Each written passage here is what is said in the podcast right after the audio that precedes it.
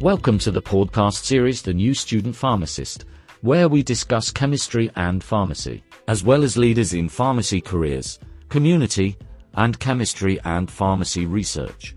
We encourage you to support the work we are doing and follow us on Spotify and Apple Podcasts by subscribing for free. Note, the views on the podcast represent those of my guest and I.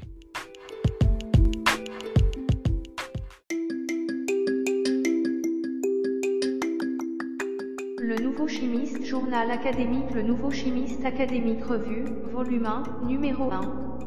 Chancelier Garé, siècle mai. Célébration d'un grand leader pionnier de l'enseignement supérieur et des STEM, et invité inaugural du podcast Neo Chemise. David Ferguson, MRSB MRSC. Publié le 23 septembre 2023. DOI, https oblique 10.21428 bar oblique 3 ed 95266.f78b0271. Licence, Creative Commons Attribution non commerciale no dérivative 4.0 Licence internationale, CC by non communiqué ND 4.0. Le Nouveau Chimiste Journal académique Le Nouveau Chimiste académique. Chancelier Gary siècle mai, célébration d'un grand leader pionnier de l'enseignement supérieur et des STEM, et invité inaugural du podcast Neo Chemise. Revue, volume 1, numéro 1. Entretien en podcast du Neo Chemise avec David Joshua Ferguson et le chancelier, le 7 mai. Chancelier de l'Université de Californie, Davis. Transcription de l'entretien. Monsieur David Joshua Ferguson. Bienvenue sur le podcast du Nouveau Chimiste. Nous sommes heureux que vous écoutiez. N'hésitez pas à télécharger ce podcast sur les podcasts Spotify et Google. Ici, sur The Neo Chemise, nous discutons de la chimie, qui, en termes simples, est la science du changement, ainsi que des carrières, de la recherche communautaire et du Covid-19. Nous sommes heureux que vous soyez à l'écoute. Mon L'invité de ce matin est le chancelier Gary May. Merci de m'avoir rejoint ce matin. C'est bon d'avoir de vos nouvelles. Très brièvement, je vais informer mon public de toi. Le docteur Gary Siècle May est devenu le septième chancelier de l'Université de Californie Davis le 1er août 2017. Il dirige le campus le plus complet du système de l'Université de Californie, avec quatre collèges et six écoles professionnelles. Universitaire et ingénieur accompli, le docteur May est arrivé à l'UC Davis après une carrière de trois décennies au Georgia Institute of Technology. À Atlanta. Il a été doyen du collège d'ingénierie de l'Institut, l'école de ce type la plus grande et la plus diversifiée du pays. Avant sa nomination au poste de doyen, le chancelier May était titulaire de la chaire Steve W. Shadid de la Georgia Tech School of Electrical and Computer Engineering. Il a également été assistant exécutif du président de Georgia Tech de l'époque, J. Wayne Klug. En tant que chancelier de l'une des plus grandes universités publiques de recherche au monde, Gary Siècle May dirige l'UC Davis. Fait progresser sa mission dans plusieurs domaines clés. En 2015, le président Barack Obama a honoré le docteur May en lui décernant le prix présidentiel d'excellence en mentorat STEM. En septembre 2018, le Dr May a été intronisé à la National Academy of Engineering, l'une des plus hautes distinctions dans le domaine pour ses innovations et ses programmes éducatifs. Destiné aux groupes sous-représentés en ingénierie et pour ses contributions à la recherche sur la fabrication de semi-conducteurs. En avril 2020, le Dr May a été élu à l'Académie américaine des arts et des sciences dans la catégorie leadership éducatif et académique. Le docteur May a remporté de nombreux honneurs pour ses recherches et a été nommé ancien ingénieur exceptionnel de l'UC Berkeley, où il a obtenu sa maîtrise et son doctorat en génie électrique et en informatique. Une voix éminente de l'enseignement supérieur, le docteur May est marié à Madame Lecheller May, ingénieur logiciel chez CNN. Ils ont deux adultes. Filles, Simone et Jordan. Deux Le Nouveau Chimiste, journal académique Le Nouveau Chimiste académique revue, volume 1, numéro 1. Veuillez accueillir le docteur May. Chancelier Gary Siècle May, célébration d'un grand leader pionnier de l'enseignement supérieur et des STEM, et invité inaugural du podcast Neo Chemise. Bonjour, docteur May. Merci encore de vous joindre à nous sur The Chemise. Commençons. Avez-vous des conseils à donner à ceux qui souhaitent poursuivre le domaine dans lequel vous travaillez actuellement? Chancelier May. Tout d'abord, David, merci de m'avoir invité. Je suis heureux d'être l'invité inaugural de votre podcast. C'est un honneur. Le conseil que je donne aux personnes qui s'intéressent à l'ingénierie, c'est qu'il faut trouver le domaine, la discipline qui vous passionne. Il faut vraiment aimer les mathématiques et les sciences, mais il faut aussi trouver cette discipline de l'ingénierie qui vous donne envie de sortir du lit tous les jours, d'aller travailler et de faire quelque chose d'épanouissant. Cela pourrait donc être dans mon cas du génie électrique, mais cela pourrait être du domaine biomédical, mécanique, aérospatial, peu importe. C'est quelque chose qui attise votre fascination, vous rend curieux et vous donne envie de résoudre des problèmes. Monsieur David Joshua Ferguson. D'accord, ouais, c'est très bien. Alors, quels ont été les conseils les plus bénéfiques que vous avez reçus à ce jour? Chancelier May. Eh bien, j'ai reçu beaucoup de conseils sur ma vie et ma carrière. Je pense qu'à commencer par mes parents à qui le vieux conseil était, va faire ses devoirs, mon garçon. Ensuite, nous avons en quelque sorte progressé à partir de là jusqu'à ce que mon père me dise comment il était important d'avoir ses propres affaires, d'être indépendant, d'avoir ses propres opinions, de se forger ses propres opinions. Esprit et d'être cohérent avec vos opinions. Au cours de ma carrière, j'ai reçu de bons conseils sur les emplois qui étaient de bons emplois, ceux qui n'étaient pas aussi attrayants, comment réussir et quel réseau était important. Pour faire partie de ma carrière actuelle, j'ai eu des mentors qui m'ont guidé sur la façon d'être un homme d'État, comme comment être. 3. Le Nouveau Chimiste, journal académique Le Nouveau Chimiste académique. Chancelier Gary Siècle Mai, célébration d'un grand leader pionnier de l'enseignement supérieur et des STEM, et invité inaugural du podcast The Chemise. Revue, volume 1, numéro 1. Un meilleur orateur public, encore une fois, quelles associations sont importantes pour vous de continuer et d'autres qui ne le sont pas aussi importantes, car votre temps dans ce rôle est très exigeant. J'ai donc eu de bons conseils sur les organisations dont il serait utile de faire partie et pour quelles autres associations il est préférable de déléguer.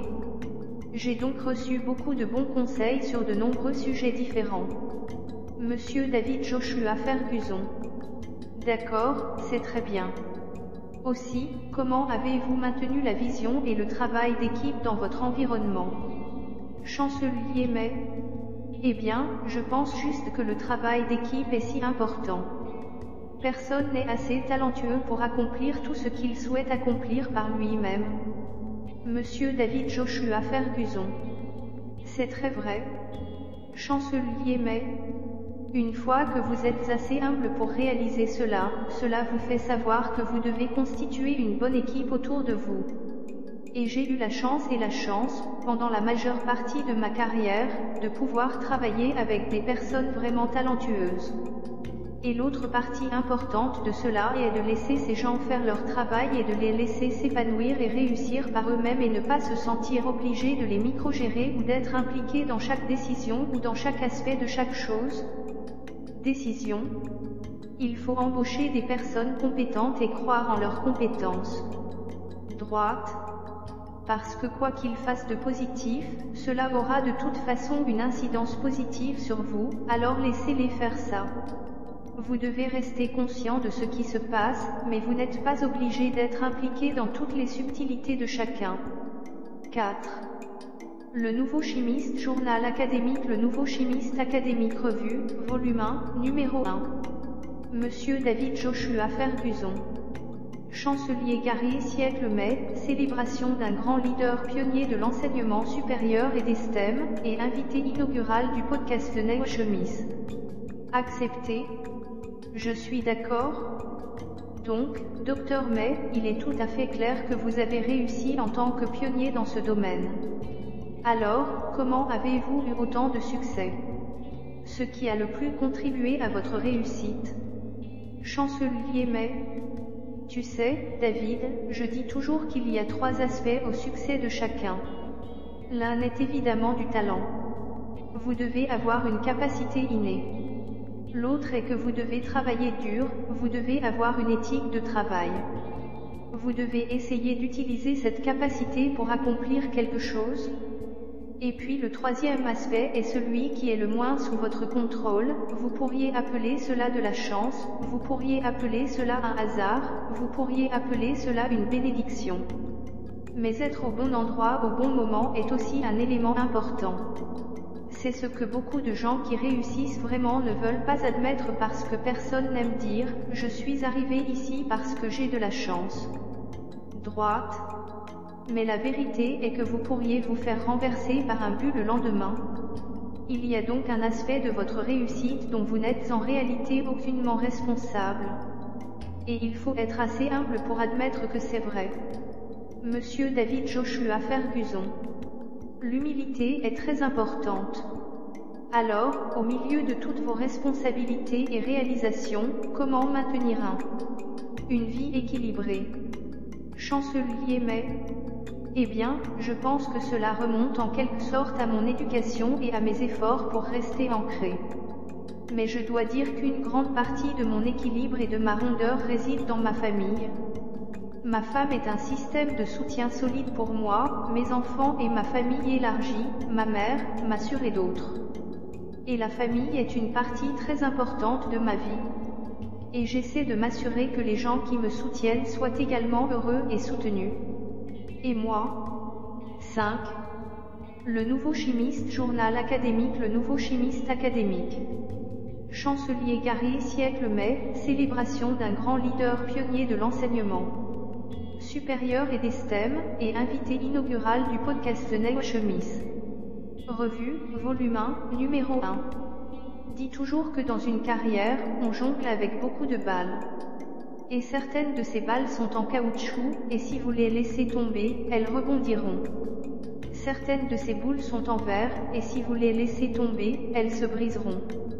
Vous devez donc vous assurer que vous prenez soin des balles importantes, si vous voulez, qui vous aident à vous soutenir et à vous sentir bien. Arrondi. Monsieur David Joshua Ferguson. D'accord. Assurez-vous donc d'avoir clairement vos priorités. Donc, en termes d'idées et de politique, quelles ont été certaines de vos idées les plus efficaces et les plus percutantes à ce jour? Chancelier mais eh bien, je dois laisser les autres juger de l'efficacité ou de l'impact de mes idées. Certaines choses dont je suis fier, je peux en parler. Je veux dire, au début de ma carrière de chercheur, nous avons apporté des contributions vraiment fondamentales à la façon dont les circuits intégrés sont fabriqués et à l'utilisation de l'IA dans ces processus, ce qui a suscité beaucoup d'attention positive pour moi au début de ma carrière et en quelque sorte parallèlement à mes recherches, j'ai toujours été intéressé par l'élargissement de la participation au domaine STEM pour les étudiants sous-représentés. Et je pense que j'ai également apporté de très bonnes contributions dans ce domaine, ce qui m'a finalement conduit à l'obtention du prix présidentiel il y a quelques années. Et je pense qu'en tant que leader universitaire, j'ai eu des contributions dont je suis fier en termes d'avoir des programmes très bien classés, de produire de nombreux diplômés talentueux et talentueux, de collecter beaucoup de fonds, qu'il s'agisse de philanthropie ou de bourses de recherche. Beaucoup d'idées ont donc contribué à ces résultats positifs dans ces domaines de ma vie. Monsieur David Joshua Ferguson. Je suis d'accord et même le programme sur de Georgia Tech, qui a été très efficace et déterminant, et j'ai même bénéficié de ce programme également. 6. Le Nouveau Chimiste Journal académique Le Nouveau Chimiste académique Revue, volume 1, numéro 1. Chancelier May. Ouais. Monsieur David Joshua Ferguson. Chancelier Gary siècle mai, célébration d'un grand leader pionnier de l'enseignement supérieur et des STEM, et invité inaugural du podcast Chemise. J'en suis donc reconnaissant. Comment avez-vous cherché ou trouvé l'environnement idéal pour vous épanouir scientifiquement et intellectuellement? Comment l'avez-vous trouvé ou comment le recherchez-vous? Chancelier mais Eh bien, je pense que je recherche toujours un environnement qui me permet d'être pleinement moi-même. J'ai donc certainement des défis intellectuels que j'aime relever. Vous voulez donc trouver un endroit où vous pouvez faire votre travail et faire vos études, mais vous voulez également trouver un environnement qui vous permette de vous détendre et d'être vous-même socialement, de répondre à tous les types d'impératifs de justice sociale que vous avez et qui vous permettent de travailler sur des choses que vous pensez être la bonne chose à faire et vous permet d'être votre propre sorte de moi authentique. Droite, et donc je m'épanouis dans des environnements où je ne me sens pas obligé de prétendre être autre que ce que je suis. Et parfois, il faut forcer l'environnement à l'accepter. En vieillissant, je me sens beaucoup plus à l'aise dans ma peau. Et je ne recherche pas en quelque sorte un environnement. Je plie simplement l'environnement à ma volonté. Mais c'est plus difficile de faire ça quand on est plus jeune et qu'on est encore en train de comprendre les choses, Monsieur David Joshua Ferguson. Oui, c'est un très bon conseil. Soyez votre moi authentique. Ne mettez pas de masque. Chancelier mai 7. Le Nouveau Chimiste, journal académique Le Nouveau Chimiste académique. Chancelier Gary, siècle mai, célébration d'un grand leader pionnier de l'enseignement supérieur et des STEM, et invité inaugural du podcast Neo Chemise. Revue, volume 1, numéro 1. C'est beaucoup plus sain d'être authentique. C'est facile pour un. Je dis toujours aux gens que la seule personne pour laquelle je suis doué, c'est moi, donc je ne devrais pas essayer d'être quelqu'un d'autre. C'est mentalement beaucoup plus sain et permet d'être beaucoup plus efficace. Monsieur David Joshua Ferguson. Je pense que c'est vrai parce qu'en fin de compte, vous êtes responsable de vous-même et la meilleure personne que vous puissiez être, c'est vous-même. Chancelier mais c'est exact. Monsieur David Joshua Ferguson. Alors, comment avez-vous été adaptatif et créatif? Quels moyens spécifiques peuvent vous venir immédiatement à l'esprit? De quelle manière spécifique avez-vous fait preuve d'adaptation ou de créativité dans le domaine scientifique? Chancelier mais Eh bien, je pense que ce que j'aime faire, c'est chercher des analogies. Et ce que je veux dire par là, c'est que si je vois quelque chose dans le monde naturel, j'essaie de l'adapter à quelque chose sur lequel je travaille scientifiquement. J'ai donc mentionné le travail de fabrication de semi-conducteurs IA que nous avons effectué, au début de ma carrière, j'étais plutôt fasciné par les réseaux de neurones et le fonctionnement du cerveau, etc. Et j'ai essayé de voir s'il existait des moyens d'utiliser certaines de ces approches pour rendre la fabrication plus efficace. Et j'ai eu un certain succès avec cela. Je pense que la réponse globale à la question est que ma créativité, je pense, est stimulée par une sorte d'observation de mon l'environnement et établir des liens entre ce que j'observe dans l'environnement et ce sur quoi je travaille. 8. Le Nouveau Chimiste, journal académique Le Nouveau Chimiste académique. Chancelier Gary, siècle mai, célébration d'un grand leader pionnier de l'enseignement supérieur et des STEM, et invité inaugural du podcast Neo Chemise. Revue, volume 1, numéro 1.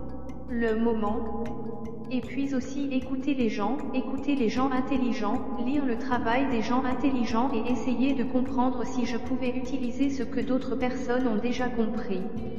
Monsieur David Joshua Ferguson. C'est très bien. Également chancelière mais, une autre question que je me posais la suivante, comment gardez-vous une vue d'ensemble de votre carrière et de votre vie en général? Lorsque vous avez rencontré des défis ou des obstacles, comment conservez-vous une vision d'ensemble? Chancelier mais Eh bien, cela revient en partie à l'humilité que j'ai mentionnée plus tôt, je suis une personne spirituelle. Je prie et je vais à l'église et ce genre de choses. Et cela me donne une idée de choses qui me dépassent. Quand je suis confronté à l'adversité, je pense que, premièrement, ce n'est pas quelque chose de trop grave. Je suis mis ici pour une raison. Cela ne doit pas être trop grave pour que je puisse le gérer.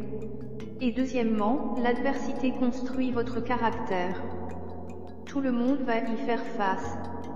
Vous devez en tirer des leçons. C'est comme en affaires, on parle d'échec rapide.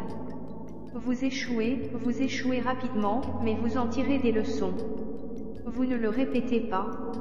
Ainsi, même si l'adversité ne fait pas toujours du bien, et souvent quand on la traverse, quand on y réfléchit, en y revenant, on essaie de comprendre ce que l'on peut apprendre de cette expérience et comment l'appliquer.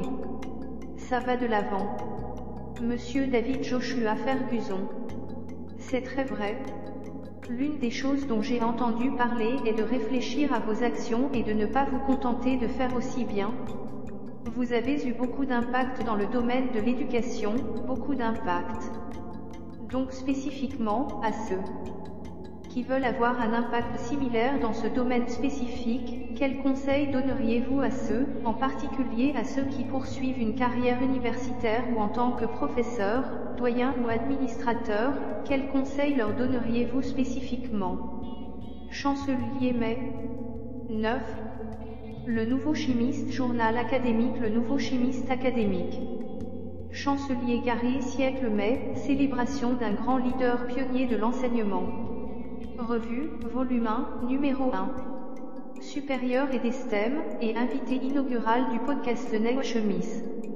Eh bien, je pense qu'en matière de leadership universitaire, nous allons commencer par là. L'important est de pouvoir s'épanouir dans la réussite des autres droite. Au début de ma carrière, il s'agit bien plus d'être un contributeur individuel, d'établir un palmarès et d'obtenir une reconnaissance et une récompense, etc. Mais en matière de leadership, ces choses-là ne sont plus aussi importantes. C'est une bonne chose si je reçois un prix, mais c'est vraiment bien plus agréable si J'offre un environnement ici à UC Davis où nos étudiants, notre corps professoral ou notre communauté, les gens de notre communauté, peuvent réussir.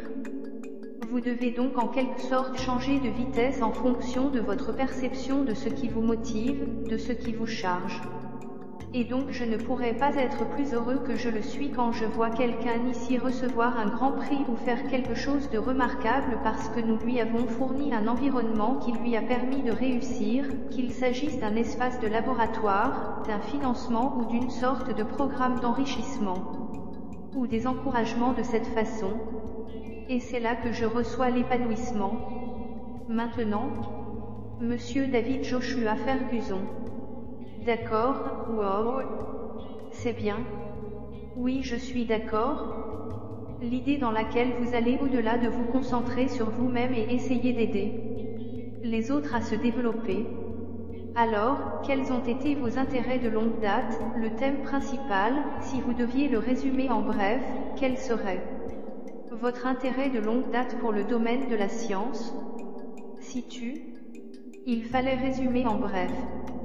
Chancelier mais... Oh, wow, c'est difficile à faire en bref.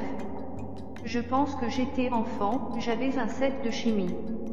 J'avais des kits de montage, des Legos et toutes sortes de choses qui ont éveillé mon intérêt pour la science et l'ingénierie.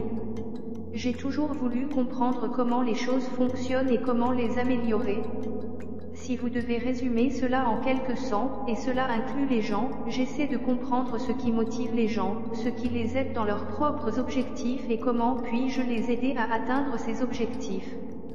Monsieur David Joshua Ferguson. 10. Le Nouveau Chimiste Journal académique Le Nouveau Chimiste académique. Chancelier Gary Siècle Mai, célébration d'un grand leader pionnier de l'enseignement supérieur et d'Estème, et invité inaugural du podcast Neo Chemise. Revue, volume 1, numéro 1. De plus, vous avez mentionné comment vous avez choisi le génie électrique comme domaine de spécialisation. Pour être plus précis, pourquoi avez-vous choisi ce domaine? Quel est ce qui vous a amené à choisir cela? Quel est ce qui a fait que ça a cliqué avec vous, ou quel est ce qui vous a poussé à choisir? Ça vous incite à le choisir. Chancelier mais C'était une voie, je suppose, sur laquelle j'étais parce que j'avais suivi des programmes.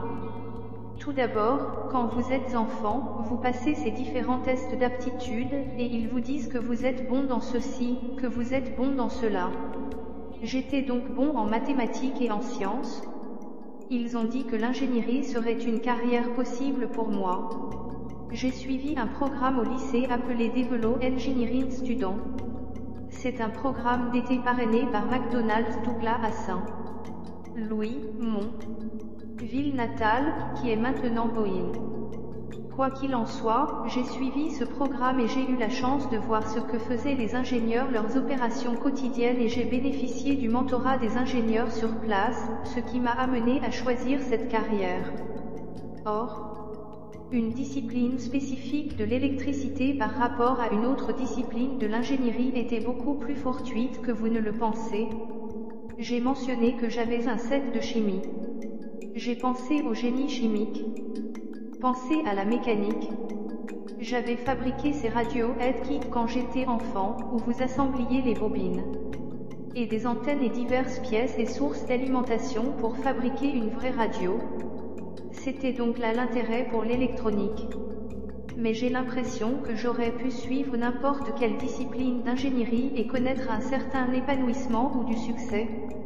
J'ai juste décidé de choisir l'électrique plus sur un coup de tête qu'autre chose. Mais ça a bien marché. Monsieur David Joshua Ferguson.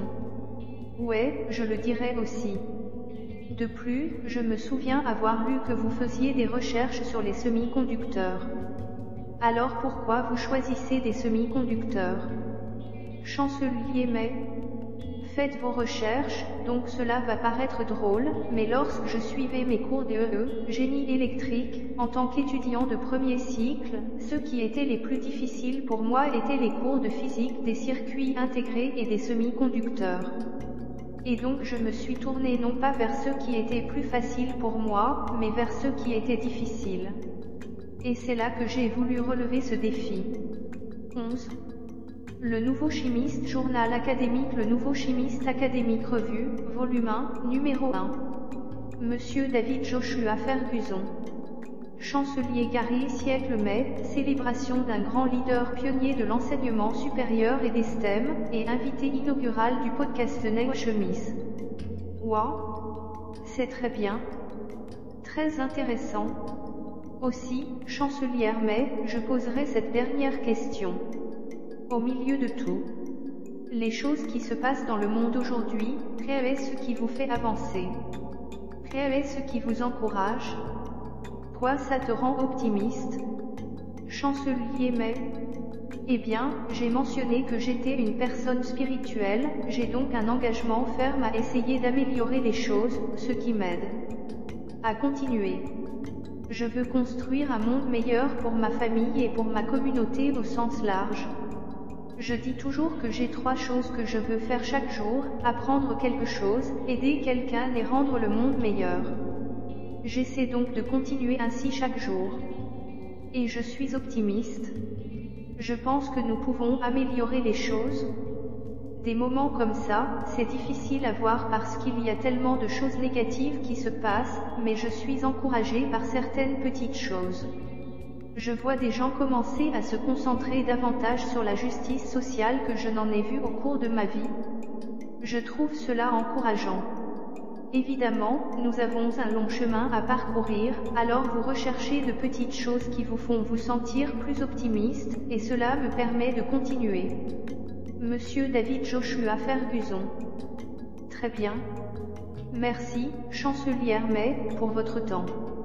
J'apprécie vraiment de vous avoir sur ce podcast. Chancelier May. Avec plaisir, David. Merci de m'avoir. Bonne chance avec le podcast. Monsieur David Joshua Ferguson.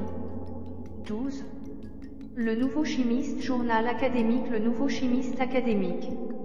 Chancelier Gary siècle mai, célébration d'un grand leader pionnier de l'enseignement supérieur et des STEM, et invité inaugural du podcast Neg Chemise. Revue, volume 1, numéro 1. Oui monsieur. Merci pour l'écoute. Nous sommes heureux que vous ayez pu à nouveau écouter ce podcast. Dans The Name Chemise, nous discutons de la chimie, qui, en termes simples, est la science du changement, ainsi que des autres sciences, des carrières, de la recherche communautaire et du Covid-19. Merci encore d'avoir écouté. Remarque, les opinions exprimées sur ce podcast représentent celles de mes invités et de moi-même. Enregistré en août 2020, l'invité inaugural de The Next Podcast. 13. Les nouvelles publications du chimiste. Une entrevue avec un leader en chimie médicinale et un pionnier de la pharmacie Dr LC. Campo, vice-président associé, chef des petites molécules. R&D sur les procédés chez Merck. David Ferguson. Publié le 13 septembre 2023. URL https publication.pubpub.org bar oblique pub bar oblique pwa2tc0q Licence, licence internationale Creative Commons Attribution 4.0, CC BY 4.0. Les nouvelles publications du chimiste. Une entrevue avec un leader de la chimie médicinale et un pionnier de la pharmacie, le Dr L.C. Campo, vice-président associé. Responsable de la R&D sur les procédés pour petites molécules chez Merck. Biographie abrégée du Dr L.C. Campo. L.C. Campo a obtenu son doctorat en 2007 auprès du regretté professeur Kate Fagneau à l'Université d'Ottawa au Canada en tant que boursier de doctorat du Conseil de recherche en sciences naturelles et en génie, après avoir complété son BSc en sciences biopharmaceutiques. Il a reçu le prix Pierre Laberge pour le meilleur doctorat. Thèse à la Faculté des sciences, la Faculté des sciences lui a décerné le premier prix des jeunes anciens en 2016 et en 2022, il a reçu le premier prix des anciens élèves distingués du département de chimie et des sciences biomoléculaires. LC. Il a rejoint les laboratoires de recherche Merck chez Merck Frost à Montréal en 2007, apportant des contributions clés à la découverte de la doravirine, MK1439, pour laquelle il a reçu un prix Merck Special Achievement Award. En 2010, il a quitté le Québec pour le New Jersey, où il a occupé des postes à responsabilité croissante, chef de la catalyse et de l'automatisation, chef de la chimie des procédés de découverte et chef de la chimie des procédés. LC est actuellement vice-président associé et responsable de la recherche et du développement des processus de petites molécules, dirigeant une équipe de scientifiques et d'ingénieurs créatifs et intelligents développant des solutions innovantes à l'appui de toutes les livraisons d'ingrédients pharmaceutiques actifs de découverte, précliniques et cliniques pour l'ensemble du portefeuille Merck pour thérapie à petites molécules. Au cours de son mandat chez Merck, LC et son équipe ont apporté d'importantes contributions à plus de 40 candidats cliniques et 7 produits commerciaux à ce jour. Sous sa direction, son organisation a reçu le Green Chemistry Challenge Award de l'EPA 4 années consécutives et a reçu l'Euro of Chemistry Award pour ses travaux sur le molnupiravir en 2022. Sa passion pour l'excellence scientifique, illustrée par plus de 80 publications et brevets, plusieurs collaborations fructueuses avec des universitaires, et une longue liste de 85 conférences invitées dans le monde entier, en tant que fier Canadien, LC poursuit son engagement dans la communauté canadienne de la chimie, en siégeant pendant quatre ans au comité des subventions à la découverte du Conseil de recherche en sciences naturelles et en génie, 2019-2022, et siège actuellement au comité de sélection des prix nationaux du Conseil de recherche en sciences naturelles et en génie.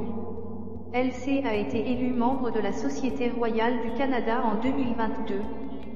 Transcription de l'entretien du podcast Neo Chemise avec Monsieur David Ferguson et le Dr L.C. Campo commence ici. Monsieur David Ferguson.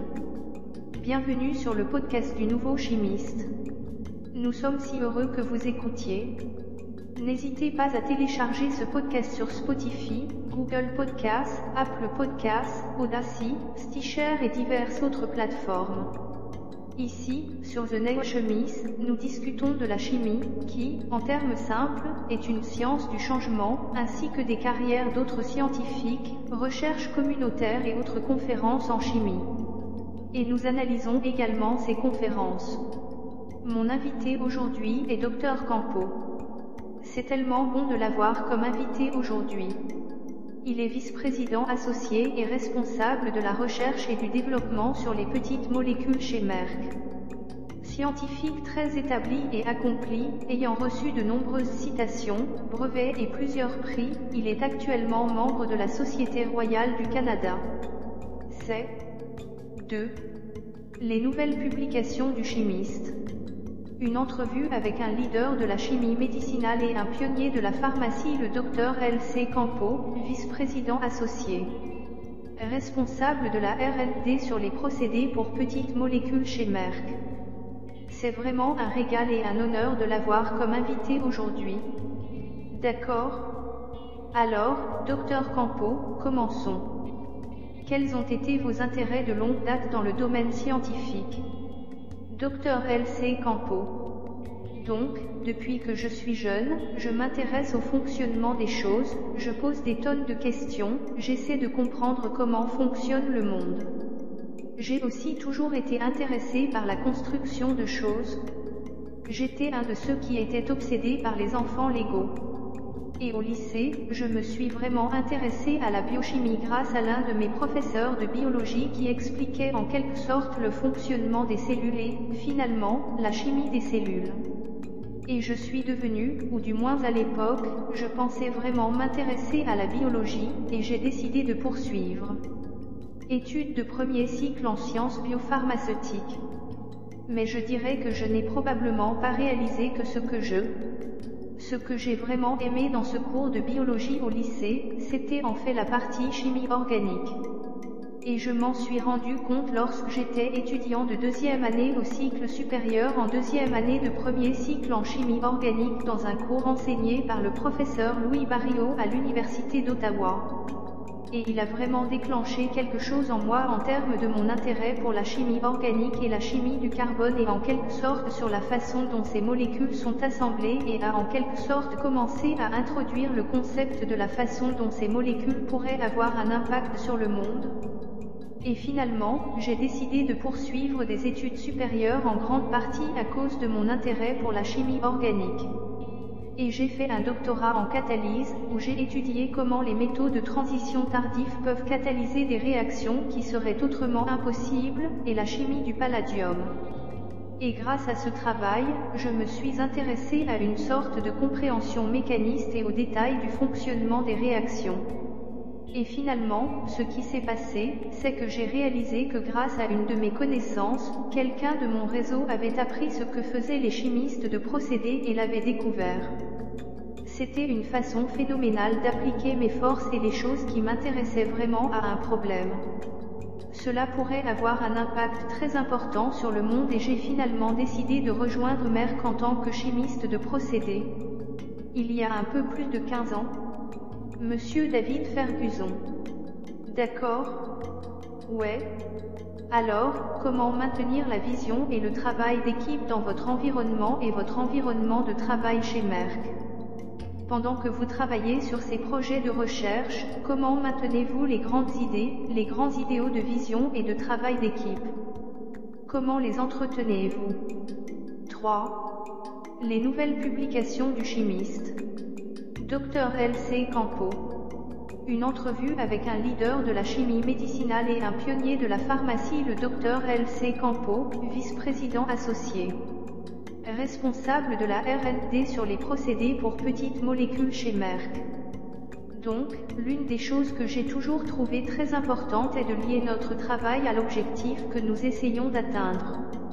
Et je pense que nous avons une position privilégiée en tant que scientifiques du secteur pharmaceutique pour pouvoir lier le travail que nous effectuons à l'amélioration de la santé humaine. Comme si nous changions littéralement le monde réaction à la fois. Monsieur David Ferguson. C'est super. Docteur L.C. Campo. Et il n'existe pas nécessairement beaucoup d'emplois où vous pouvez directement lier ce que vous faites à un objectif. Et je pense que c'est une chose vraiment importante que j'essaie de renforcer avec mon équipe. Mais je pense aussi qu'il est important d'avoir des intérêts larges. Et donc je pense qu'en tant que scientifique, il est très facile d'entrer dans ce petit domaine d'expertise très spécifique, qui est la façon dont le monde fonctionne pour la science. Mais j'ai toujours pensé qu'il était très important d'avoir des intérêts larges. Et je pense encore une fois au développement pharmaceutique, car il y a tellement de disciplines qui doivent intervenir pour mettre un médicament sur le marché. C'est une autre façon pour moi d'envisager la situation dans son ensemble, c'est-à-dire comprendre ce que font les biologistes et ce que font les ingénieurs chimistes de mon équipe ou comprendre comment les chimistes médicinaux conçoivent les molécules en fin de compte, comment nos collègues fabricants vont devoir le faire, utiliser la chimie que nous mettons en place et nos collègues producteurs de médicaments qui doivent formuler le médicament. C'est donc un immense privilège, je dirais, pour nous d'avoir cet objectif, mais aussi d'avoir cette opportunité de réunir un très large éventail de parties prenantes. Et la dernière chose que je dirais, c'est que parce que nous faisons toujours de la chimie de pointe, nous sommes très bien connectés et continuons également à contribuer à la communauté universitaire. Et c'est une autre façon d'élargir vos intérêts et d'avoir une vue d'ensemble. Monsieur David Ferguson 4. Les nouvelles publications du chimiste. Une entrevue avec un leader de la chimie médicinale et un pionnier de la pharmacie, le docteur L.C. Campo, vice-président associé. Responsable de la R&D sur les procédés pour petites molécules chez Merck. D'accord, wow. C'est bien, donc, si vous conseillez ou donnez des suggestions à quelqu'un qui souhaite travailler dans le même rôle que vous, en tant que personne qui s'occupe de la recherche et du développement de petites molécules, quelle serait, selon vous, la boîte à outils ou le diplôme qui donnerait vous avez la meilleure chance d'avoir une opportunité? Travailler chez Merck. Dr L.C. Campo. Je pense donc qu'il y a tellement de disciplines chez Merck qui contribuent au développement de petites molécules, sans parler de tous les produits biologiques et vaccins que nous développons également. Je pense qu'il n'existe pas une seule discipline ou un seul diplôme spécifiquement pour mon cheminement de carrière. Et être un diplôme supérieur de chimiste de procédés en chimie organique synthétique était certainement un bon moyen pour moi d'entrer dans ce domaine. Nous embauchons beaucoup de chimistes pour résoudre des problèmes très difficiles. La plupart d'entre eux sont titulaires d'un diplôme d'études supérieures, d'un doctorat ou d'une maîtrise.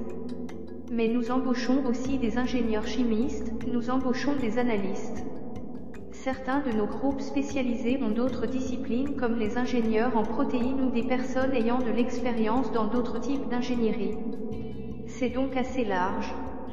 Le plus grand impact ou la plus grande opportunité de venir dans un endroit comme Merck est vraiment de tirer parti du réseau que vous construisez tout au long de vos études, n'est-ce pas Que ce soit par l'intermédiaire de votre établissement de premier cycle ou par l'intermédiaire d'un conseiller diplômé, apprenez vraiment à connaître des personnes qui travaillent dans le domaine qui vous intéresse, et vous saurez alors vraiment à quoi cela ressemble de travailler là-bas?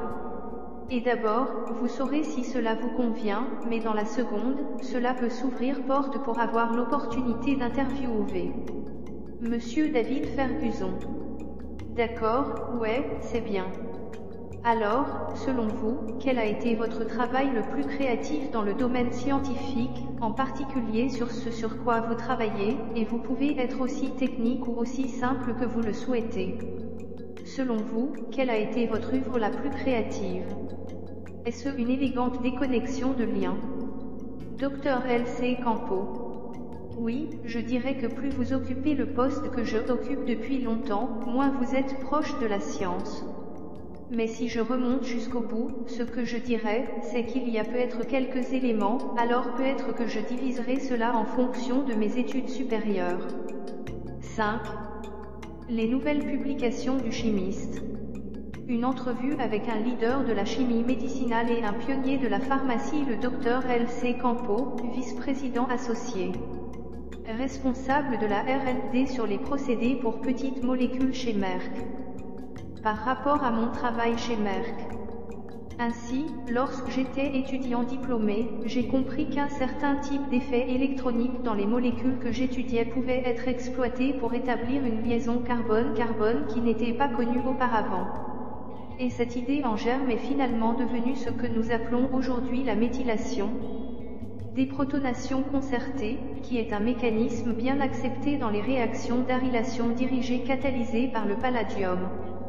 Et j'avais 24 ans. J'avais l'idée que l'acidité du cheval vapeur allait être un facteur important dans ces réactions et que les arines déficients en électrons devraient fonctionner, ce qui n'était pas connu à l'époque. Et finalement, cela a fini par fonctionner. Et tout Mon doctorat a fini par porter sur ça.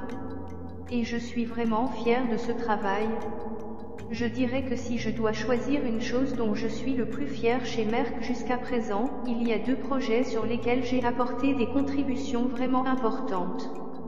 L'un d'eux est la doravirine, qui est un médicament approuvé pour le traitement du VIH, où j'ai pu concevoir une synthèse de cette molécule pour l'introduire très rapidement dans des études précliniques et cliniques.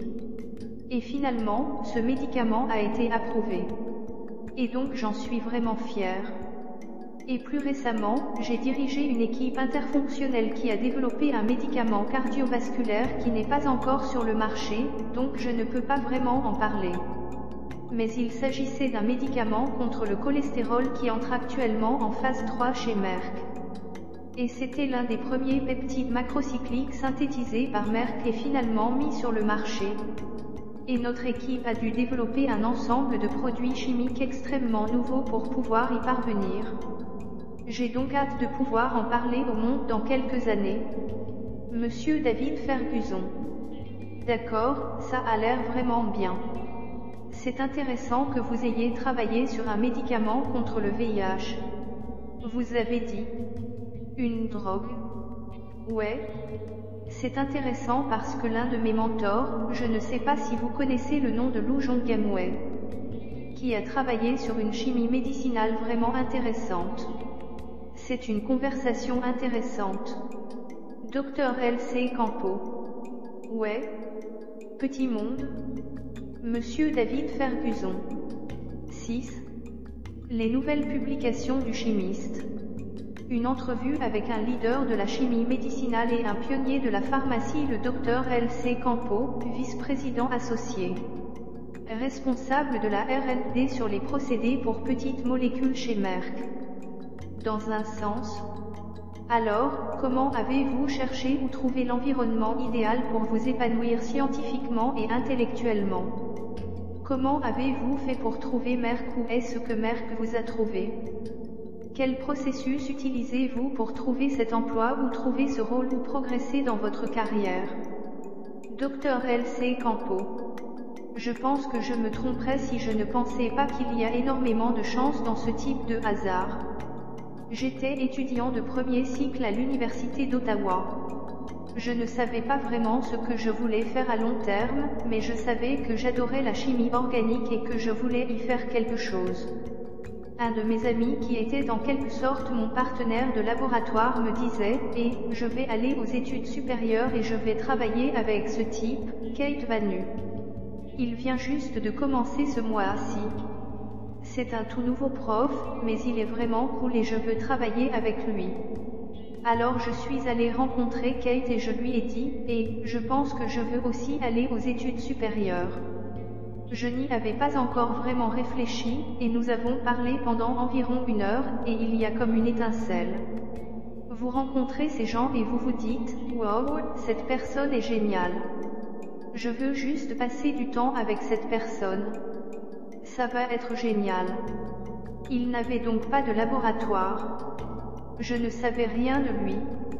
C'était un étudiant diplômé extrêmement talentueux, mais à l'époque, je n'étais pas au courant. Droite. J'ai donc rejoint le laboratoire de ce type, et cela a fini par être peut-être les quatre meilleures années professionnellement. C'était tout simplement une expérience incroyable de travailler avec lui en tant que mentor, et grâce à lui, j'ai beaucoup appris sur la science pharmaceutique et sur les différents endroits où les gens font de la chimie de transformation et de la chimie médicale, et quelle est la différence? Et l'un de ses amis proches était chimiste de procédés chez Merck, et il l'invitait chaque année à venir parler à l'université et à parler au groupe. Et donc ce type, Greg Hughes, avait l'habitude de venir donner ses conférences scientifiques du genre, voici ce que nous faisons et voici l'impact que nous avons. Et cela m'a toujours énormément inspiré. Et je l'ai rencontré et nous avons finalement construit un donc, vous savez, quatre ans plus tard ou trois ans et demi plus tard, quand il y avait un poste chez Merck, il a appelé et a dit, et, il y a un poste. Vous devriez en faire la demande, afin que nous puissions vous interviewer et voir si vous êtes un bon candidat pour venir ici. Donc si vous pensez à cette progression que je viens de vous expliquer, je n'ai pas parlé de mes réalisations. Je n'ai pas parlé de... Évidemment, vous devez fournir la science. Mais si je n'avais pas été dans le laboratoire de Kate, et si le meilleur ami de Kate n'avait pas été chimiste de procédés chez Merck, je doute que j'aurais eu l'occasion de l'interviewer. Et je pense que parfois nous devons simplement nous y pencher. Le hasard compte. C'est pourquoi vous devez connaître autant de personnes possible et cultiver ce réseau, car je pense que c'est vraiment important. Mais une fois que vous avez un entretien, je le dis toujours aux gens en droit, vous les interviewez autant qu'ils vous interviewent. Monsieur David Ferguson. 7. Les nouvelles publications du chimiste. Je suis d'accord Dr L.C. Campo. Une entrevue avec un leader de la chimie médicinale et un pionnier de la pharmacie, le Dr L.C. Campo, vice-président associé. Responsable de la R&D sur les procédés pour petites molécules chez Merck. Vous devenez les personnes avec qui vous travaillez. Et donc, lorsque vous passez un entretien là-bas, si vous rencontrez des gens qui vous ressemblent, wow, j'espère qu'un jour je pourrai faire ce que fait cette personne, alors c'est une excellente solution. Et c'est ce que j'ai ressenti lors de mon entretien chez Merck. J'ai su que je voulais devenir chimiste de procédés chez Merck dès que j'ai rencontré les gens. Ça a marché là-bas la façon dont ils envisageaient les problèmes, la façon dont ils étaient vraiment passionnés par l'impact qu'ils pourraient avoir. Et c'est vrai, et ce depuis 15 ans. C'est pourquoi je suis toujours ici. Monsieur David Ferguson. Wow, c'est bon. Wow, c'est bon. Alors, selon vous, quel est ce qui a contribué à votre bon succès jusqu'à présent? Oui, vous avez dit qu'il y avait un hasard, un hasard ou peu importe comment vous voulez l'exprimer. Selon vous, qui a été l'un de vos moteurs, encouragement, motivateur, source d'inspiration? Que diriez-vous par rapport à votre réussite? Pouvez-vous nommer certaines des personnes ou parler des personnes qui jouent réellement ce rôle en dehors de celles que vous avez déjà mentionnées? Dr L.C. Campo. Bien sûr, ouais. J'aime en quelque sorte votre ligne de question ici. Je pense que les gens comptent vraiment. Je pense que votre état d'esprit compte également beaucoup. J'ai donc toujours été fasciné par les idées. Je suis plutôt créatif par nature. Je suis enthousiasmé par les nouvelles idées et la perspective de faire quelque chose de nouveau. Et j'ai probablement un penchant plus optimiste que pessimiste. Et les scientifiques qui écoutent cela sauront que vous apportez une nouvelle idée. À quelqu'un et qu'une personne dira, eh bien, cela ne fonctionnera certainement pas. Tu ne devrais pas faire ça. Et puis une autre personne dira, wow, c'est vraiment cool. Tu devrais essayer ça. Et je me suis entouré de gens qui se situent davantage de ce côté-là du spectre, des gens qui vont vous encourager lorsque vous avez une idée sympa que vous voulez essayer. 8. Les nouvelles publications du chimiste. Une entrevue avec un leader de la chimie médicinale et un pionnier de la pharmacie, le Dr L.C. Campo, vice-président associé. Responsable de la R&D sur les procédés pour petites molécules chez Merck. Et je le saurais.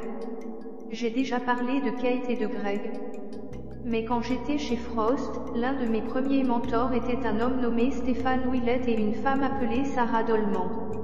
et ils étaient là depuis 3 ou 4 ans, donc ils connaissaient en quelque sorte les ficelles du métier. Mais ils étaient vraiment doués pour m'encourager à essayer mes idées. J'avais un camarade qui venait tout juste de débuter à l'époque, ce type nommé Ernest Lee, qui travaille maintenant à Gilead.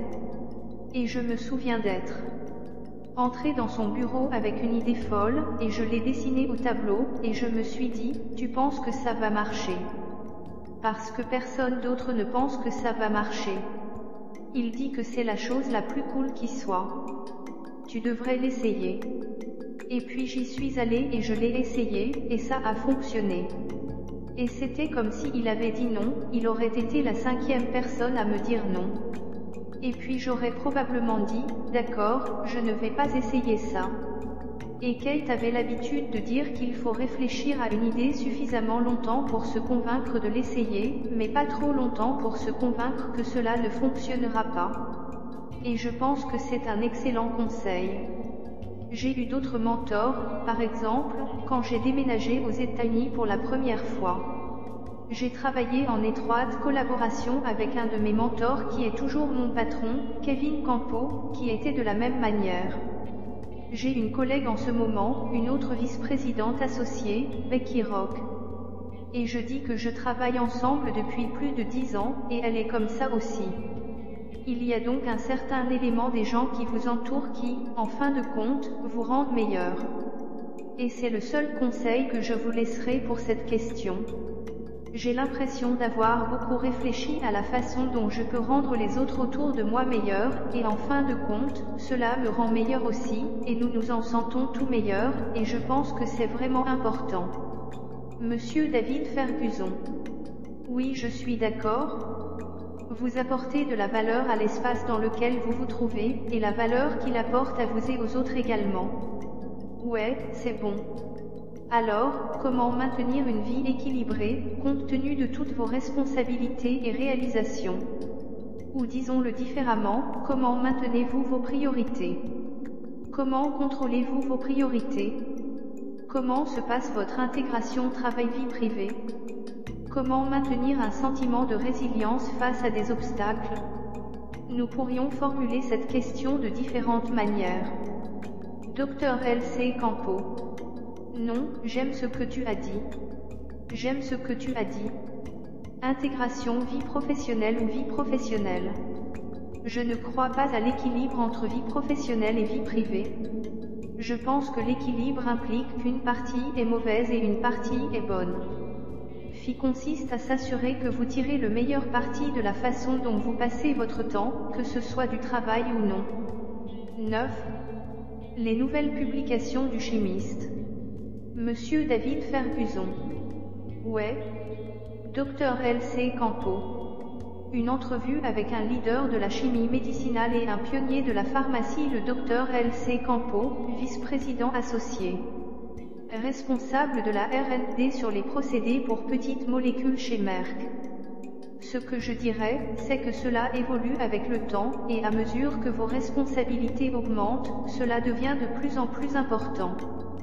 Difficile L'une des choses que je dis toujours aux membres de mon groupe, c'est qu'il faut avoir des limites très claires pour certaines choses. Et pour moi, je vais vous donner un exemple très tôt, lorsque j'avais une très petite famille, lorsque ma femme et moi nous sommes réunis pour la première fois, et finalement lorsque notre fils dînait ensemble, tous les soirs. Était vraiment important. Et donc il n'y aurait jamais un moment où je resterais tard au labo juste parce que je pouvais sauter le dîner ou manquer le dîner avec ma famille. Je suis donc le genre de personne qui quitte son travail pour pouvoir rentrer à la maison et dîner avec ma famille. Cela ne veut pas dire que parfois je ne retourne pas sur mon ordinateur plus tard ou que lorsque j'étais étudiant diplômé, je retournais au laboratoire après le dîner. Mais c'était en quelque sorte l'une des choses impératives que je voulais faire. Et bien sûr, certaines choses font obstacle à cela, comme les voyages et autres, mais c'était une de ces choses. Et je pense qu'au fil du temps, je suis devenue très douée pour comprendre quelles étaient ces choses qui étaient vraiment importantes pour moi, soit parce qu'elles m'ont apporté de la force, elles m'ont apporté de la joie, elles m'ont aidé à entretenir ma passion, et celles-ci pourraient être des choses qui font partie de moi. Travailler aussi. Donc je dis toujours aux gens de trouver ces choses au travail pour lesquelles vous êtes vraiment bon et qui vous apportent beaucoup d'énergie. Et assurez-vous d'en faire un peu chaque jour, car vous pourriez avoir une journée remplie de choses qui ne vous intéressent vraiment pas pour une raison quelconque ce jour-là. Ou c'est une tâche que vous n'êtes pas particulièrement excité. Mais si vous pouvez trouver une heure ou deux dans la journée pour faire quelque chose qui vous passionne vraiment, vraiment enthousiasmé, c'est ce qui, en fin de compte, vous soutient dans le temps. Et puis tu dois juste être impitoyable avec votre priorisation. Vous devez donc éliminer les éléments qui ne génèrent pas vraiment de proposition de valeur pour vous, qu'il s'agisse d'une proposition de valeur professionnelle ou d'une proposition de valeur personnelle. Et je le répète, je dis toujours aux gens de mon équipe qu'on va vous demander de consacrer du temps à toutes sortes de choses. Et lorsque les gens vous le demandent, ils n'ont pas nécessairement une idée complète de votre journée ou de votre vie. Et c'est bien de dire non, n'est-ce pas? Alors consacrez du temps à des choses pour lesquelles vous êtes vraiment doué et qui génèrent une proposition de valeur pour tout ce que vous faites à ce moment-là, qu'il s'agisse d'une entreprise ou de votre vie personnelle. Et puis soyez impitoyable dans votre priorisation et commencez simplement à supprimer des choses pour créer de l'espace pour cela. Et je dirais que cela a été un énorme succès pour moi. En fait, je suis capable de faire plus en moins de temps parce que je ne consacre pas de temps à des choses qui ne génèrent pas nécessairement beaucoup de valeur et c'est vraiment important. 10. Les nouvelles publications du chimiste. Monsieur David Ferguson. Une entrevue avec un leader de la chimie médicinale et un pionnier de la pharmacie, le docteur L.C. Campo, vice-président associé responsable de la R&D sur les procédés pour petites molécules chez Merck. Ouais, c'est très bien. Et c'est la même raison pour laquelle j'aime le podcasting.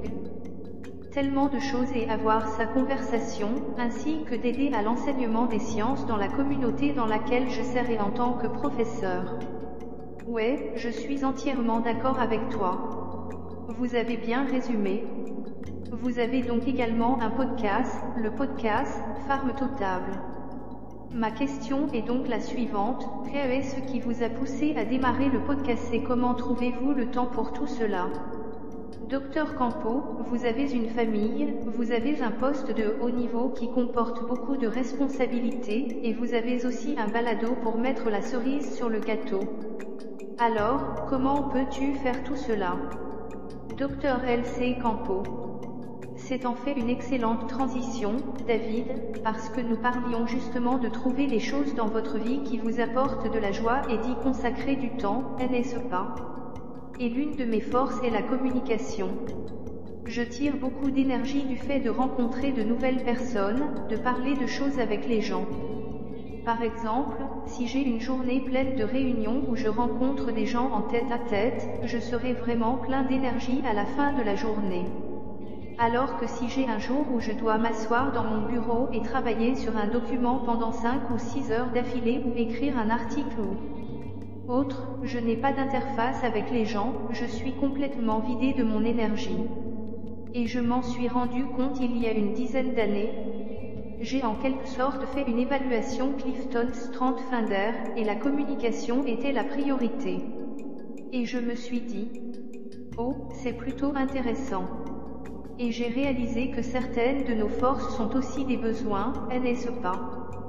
Donc, si vous êtes vraiment bon dans quelque chose, vous en avez probablement besoin dans votre vie.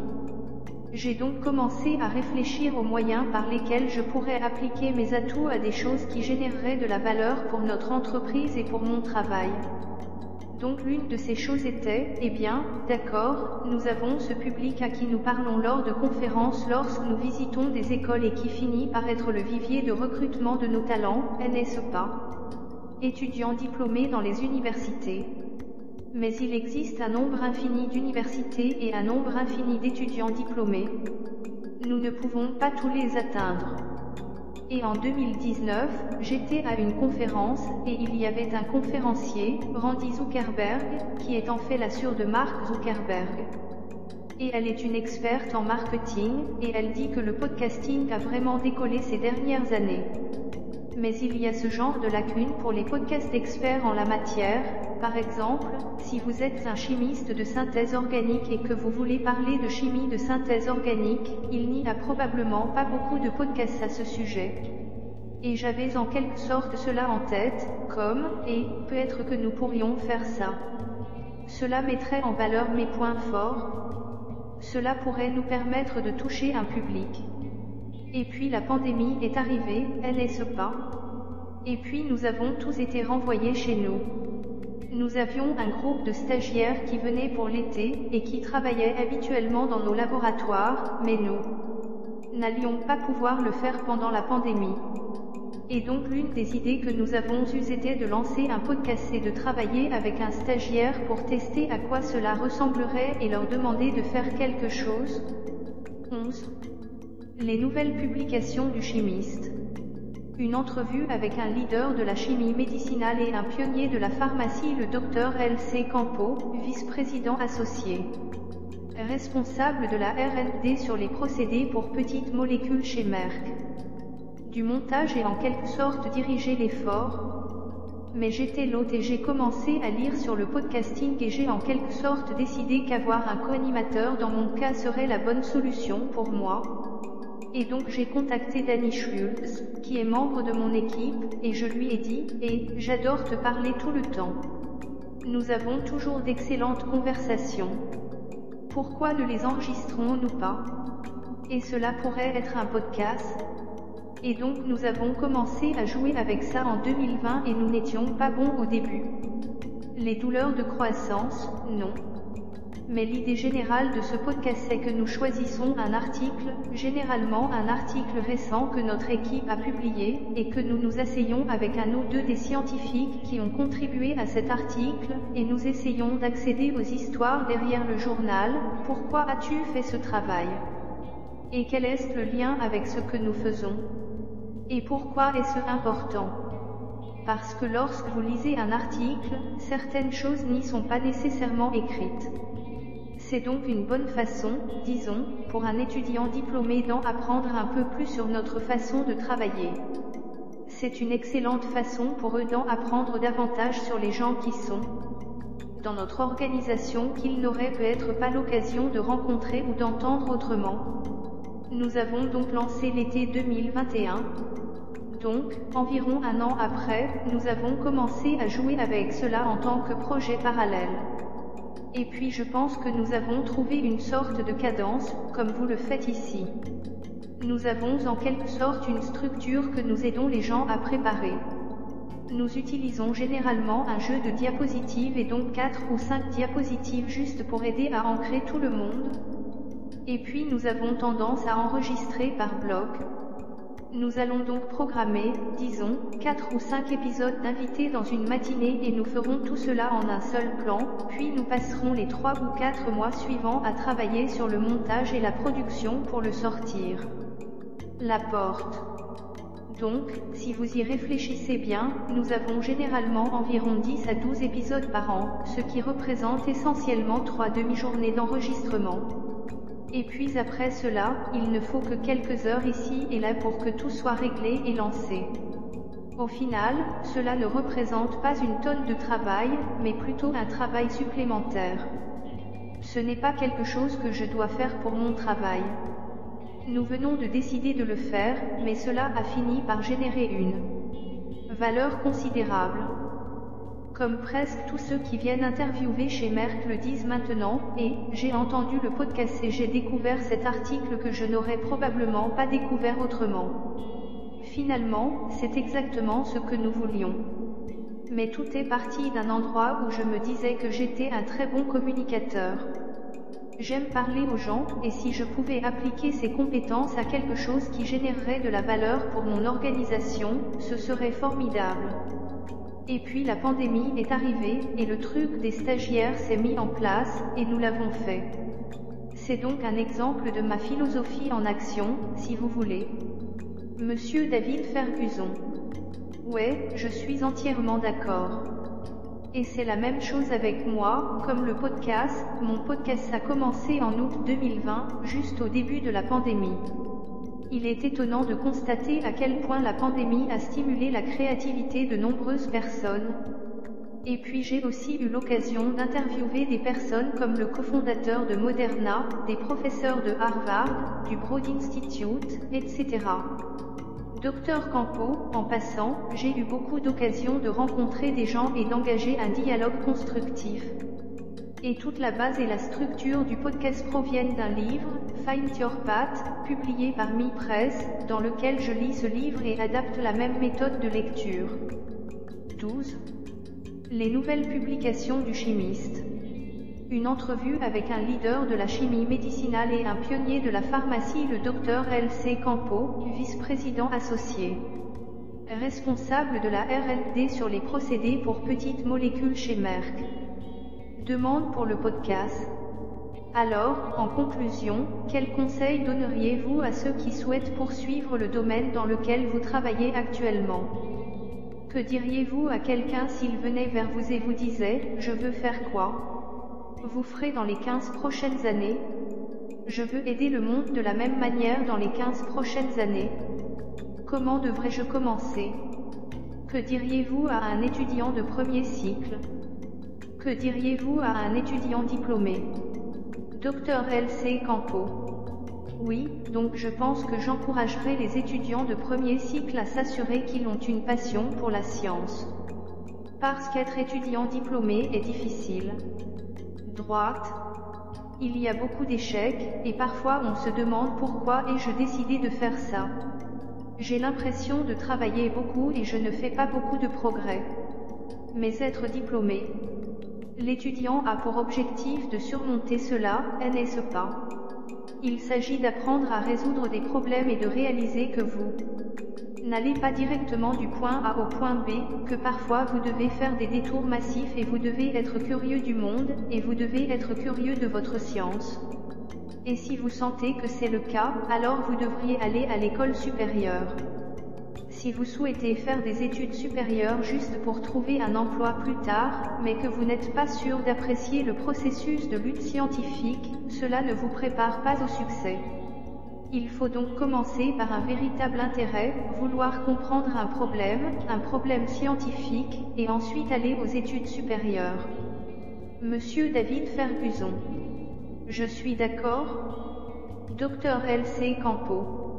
Et puis, la grande majorité des scientifiques pharmaceutiques ont une sorte de diplôme d'études supérieures et la plupart, du moins dans les groupes de chimie, ont un doctorat.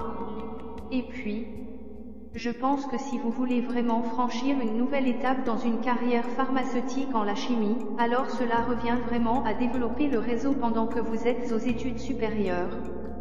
Tant, les écoles auront des scientifiques pharmaceutiques qui rendront visite régulièrement, rencontreront ces personnes, leur parleront de vos réalisations et de votre science, de sorte que quand et s'il y a une offre d'emploi, vous soyez en quelque sorte sur leur liste de personnes qu'ils voudraient interviewer, parce que le plus dur, c'est d'obtenir l'entretien. Après ça, tout est parti. 13. Les nouvelles publications du chimiste.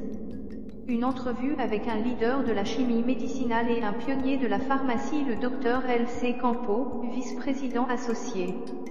Responsable de la R&D sur les procédés pour petites molécules chez Merck. Toi. Vous savez ce que je veux dire. Tout dépend de vos réalisations, de la façon dont vous allez rendre les autres autour de vous meilleurs et de ce que vous allez apporter à cette organisation. Mais il y a encore une fois un nombre infini de personnes et un nombre infini de lieux.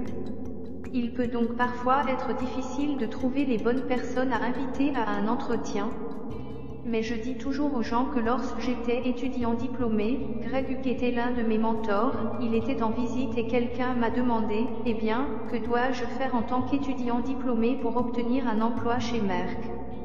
Et il a répondu, eh bien, il faut juste être génial, ce qui m'a semblé une question vraiment drôle. mais ce qu'il voulait dire, c'est que lors d'un entretien, vous devrez convaincre un groupe de personnes que vous êtes le genre de personne qui va résoudre les problèmes les plus difficiles que cette entreprise a sur la table. Nous recherchons donc des personnes douées pour résoudre les problèmes. Ce n'est pas comme si nous recherchions des sous-disciplines d'expertise, comme cela arrive de temps en temps. Mais d'une manière générale, les scientifiques sont extrêmement adaptables. Et donc si tu es vraiment doué pour apprendre quelque chose de nouveau et l'appliquer de manière à résoudre des problèmes, quand vous viendrez ici, nous allons enseigner, vous apporter un tas de nouveautés et vous allez résoudre un tas de problèmes. Et c'est ce que je dis aux gens, doivent pouvoir le démontrer lors de leurs entretiens. Monsieur David Ferguson. Ok, wow, c'est bien. Il semble que vous avancez définitivement et que vous faites beaucoup de progrès, et à mon avis, vous atteignez votre langue d'amax. Donc, atteindre ce point où vous pouvez passer d'un état énergétique à un autre ou d'un niveau à un autre et avoir un impact ou tirer le maximum de votre environnement. Oui, c'est ce que je dirais. Alors, quels ont été les conseils les plus bénéfiques que vous ayez reçus, que ce soit de la part de vos parents, de vos professeurs, de membres de votre famille ou de vos proches? Que dirais-tu? Quelque chose qui se répète dans votre esprit lorsque vous réussissez vraiment, que vous faites des choses formidables et que vous reculez en termes d'humilité. Je t'ai donc vraiment aidé à te relever de ces jours difficiles. Docteur L.C. Campo Ouais. Je ne sais pas si vous voulez mettre cela dans la catégorie des conseils, mais j'ai eu un professeur de littérature française lorsque j'étais au lycée. Nous lisions ce très vieux morceau de littérature française, et il était vraiment enthousiasmé par ce seul passage. Et le passage était en français, ce qui signifie fondamentalement, être victorieux sans péril, c'est triompher sans gloire et pour quelque raison que ce soit. Alors me voilà, 16, 17 ans et j'entends ça pour la première fois. Tant Mais cette idée selon laquelle lorsque vous réussissez, vous repensez à ces moments difficiles et réalisez que avoir surmonté cela ne fera qu'augmenter ce que vous avez finalement accompli. Ce sens, cette ligne qui est 14. Les nouvelles publications du chimiste. Une entrevue avec un leader de la chimie médicinale et un pionnier de la pharmacie, le docteur L.C. Campo, vice-président associé. Responsable de la R&D sur les procédés pour petites molécules chez Merck.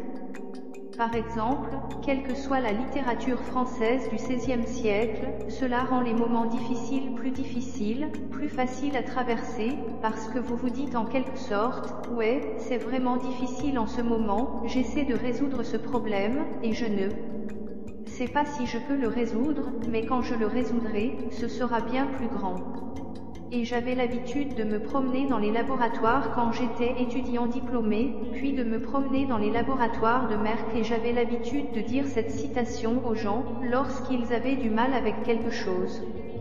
Et je me dis que lorsque vous aurez résolu ce problème, cela sera encore plus grave. Droite. Parce que vous aurez surmonté cette adversité. Et cela me rappelle une citation que j'ai récemment entendue dans un film sur l'inventeur de la Lamborghini. Et il dit que ce n'est pas impossible tant que nous n'échouons pas. Et si nous échouons, nous échouerons dans notre recherche de la grandeur. C'est donc un peu dans le même esprit, je suppose simplement que nous arriverons au bon endroit à la fin.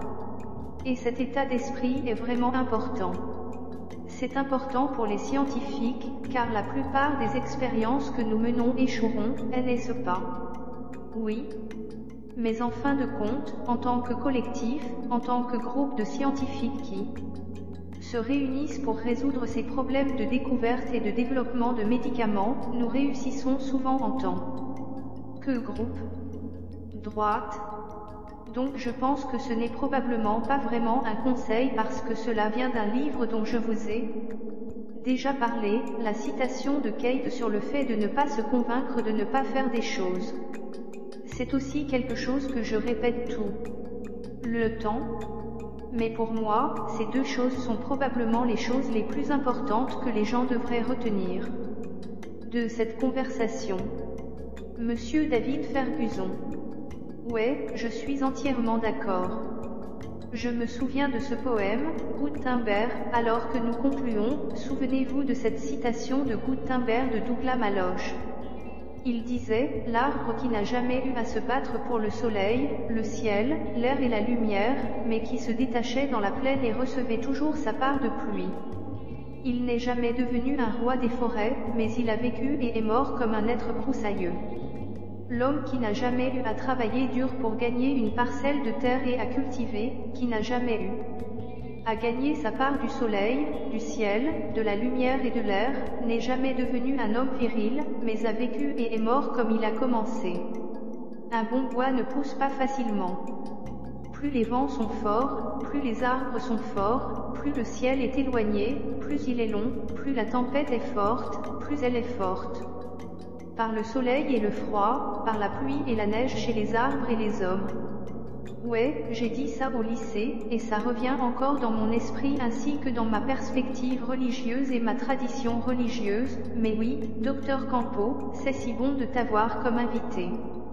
Ce fut un privilège et un honneur. Merci. Podcast du Nez Chemise enregistré en 2023. 15. Les nouvelles publications du chimiste. Une entrevue avec un leader de la chimie médicinale et un pionnier de la pharmacie, le docteur L.C. Campo, vice-président associé. Responsable de la R&D sur les procédés pour petites molécules chez Merck. Remarque, les opinions exprimées sur ce podcast et dans cette transcription représentent celles de mes invités et de moi-même. 16.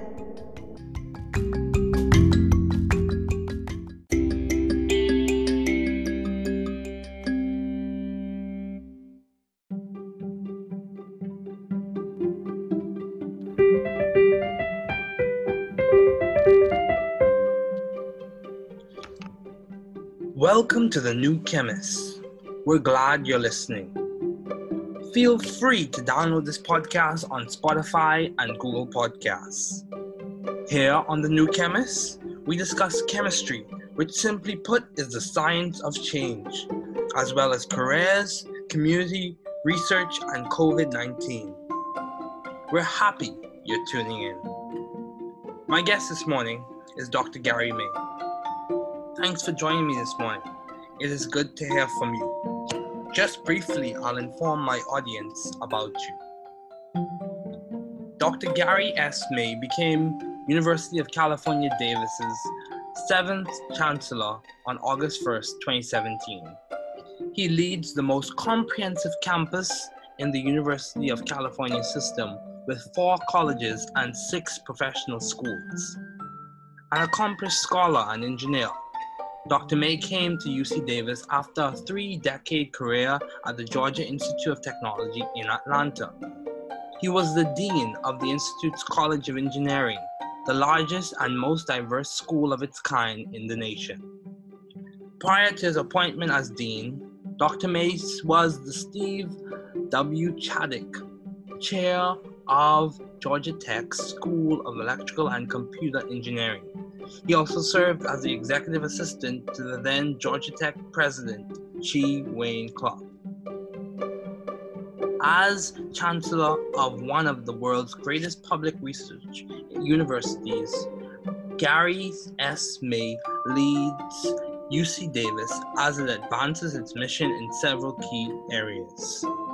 In 2015, President Barack Obama honored Dr. May with the Presidential Award for Excellence in STEM Mentoring.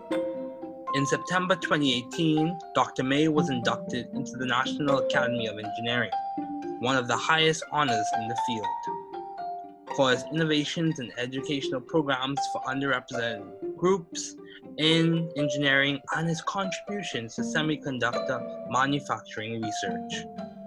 In April 2020, Dr. May was elected to the American Academy of Arts and Sciences under the classification of Educational and Academic Leadership. Dr. May has won numerous honors for his research and was named Outstanding Engineer Alumnus of UC Berkeley, where he earned his master's and PhD degrees in electrical engineering and computer science. A prominent voice in higher education, Dr. May is married to Miss Michelle R. May, a software engineer with CNN. They have two grown daughters. Simone, and Jordan. Please welcome Dr. May.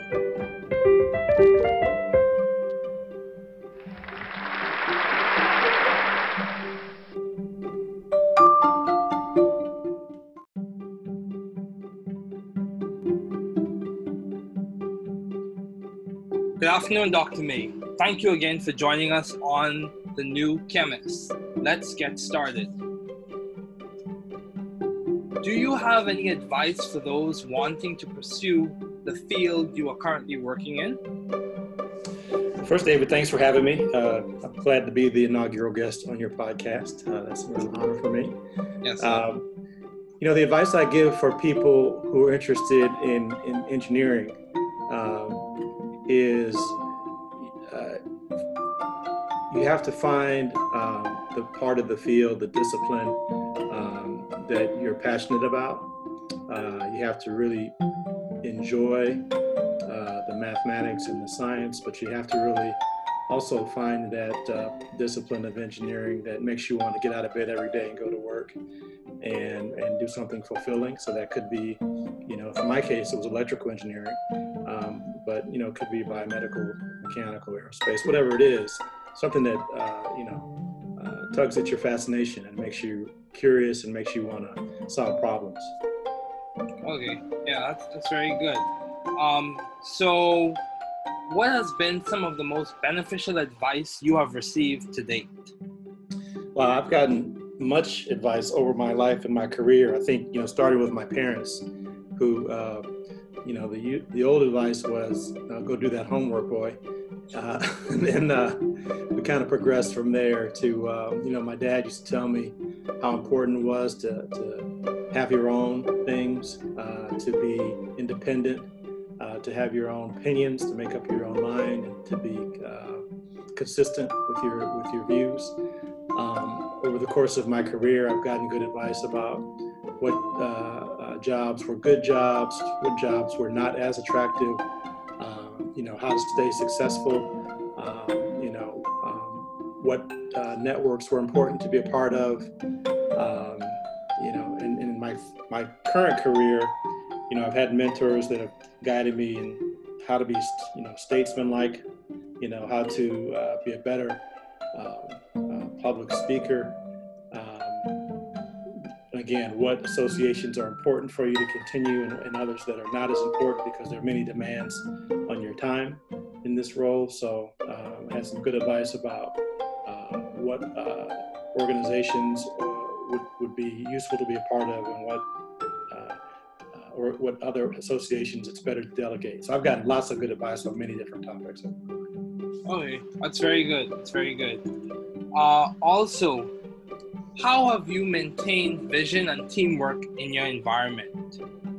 Well, I just think teamwork is so important. Um, you, no one is talented enough to accomplish all that they want to accomplish on their own. That's very true. And once you're humble enough to realize that, it lets you know that you need to put a, put a good team around you. Uh, and I've been uh, fortunate and blessed uh, in, in, in, most of my career to have been able to work with really talented people. Um, and the other important part of that is to let those people do their jobs and let them uh, be self-actualized and successful on their own and don't feel like you have to uh, micromanage them or be involved in every single decision or every aspect of every decision. You have to hire uh, competent people and believe in their competence, right? And because um, whatever they do that's positive is going to reflect on you in a positive way anyway. So let them go do that. Uh, you know, you need to stay aware of what's going on, but you don't have to be involved in every intricacy of every uh, decision. Yeah, I agree. I agree. So, Dr. May, it's quite uh, plain and clear that you have been successful as a pioneer in the field. So, how have you been so successful? What has complemented the most to your success? You know, David, I, I always say there's three aspects of anyone's success. Okay. One is, you know, obviously some talent. You have to have some innate ability.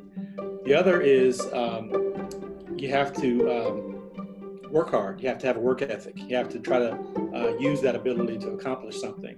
And then the third aspect um, is the one that's the least out of least uh, in your control. Is, is, you could call it luck, you could call it you know uh, uh, uh, serendipity, you could call it being blessed, but being in the right place at the right time is also a big part. And that's the part that a lot of really successful people don't want to admit because uh, no one likes to say I got here because I'm lucky, right?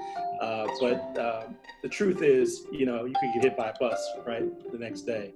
Uh, uh, so there is some uh, aspect of your success that really you had no responsibility for, and you have to be humble enough to admit that. That's true.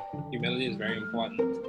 Um, so, amidst all of your responsibilities and accomplishments, how do you maintain a balanced life? Well, I think uh, uh, it kind of goes back to my upbringing and, and trying to be uh, grounded. Um, but I'd have to say, you know, a big part of my uh, balance and well-roundedness is my family. Um, you know, my wife is a strong support system for me and, and, my kids and my extended family, my mom and my, my sister and others. Um, and family is a really important part of my life. And I try to make sure that um, I keep uh, uh, those folks that are supporting me happy and supported as well. And I always say that, you know, in a career, um, you're juggling a lot of balls. Uh, and some of those balls are rubber, and if you drop it, it'll bounce back up. Uh, some of those balls are glass, and if you drop it, it'll break. Uh, so um, you have to make sure that you're taking care of the, the, the important balls, if you will, uh, that, that are helping to support you and help you be well rounded. Okay, so make sure you have your priorities straight. Um, so, in terms of your ideas and uh, policies, what have been some of your most effective and impactful ideas to date?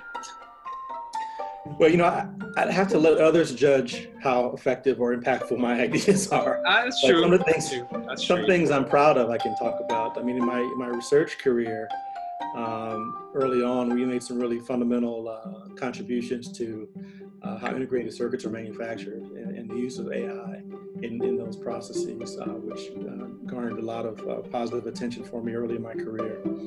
Um, and uh, sort of in parallel with my research, I've also always been interested in um, broadening participation in STEM fields for, for underrepresented students.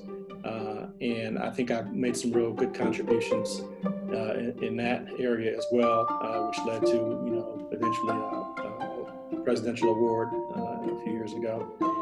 Um, and I think as a as an academic leader, you know I've had some some contributions that I'm proud of in terms of having programs ranked very highly, producing many successful and talented graduates, raising lots of funds, whether it be philanthropy or, or research awards. Uh, so um, uh, a lot of ideas uh, contribute to those, those successful outcomes uh, in those areas of my life. I agree, and even the Shore program at Georgia Tech, which yeah. was very, very, very effective and instrumental, and I even benefited from that program as right. well.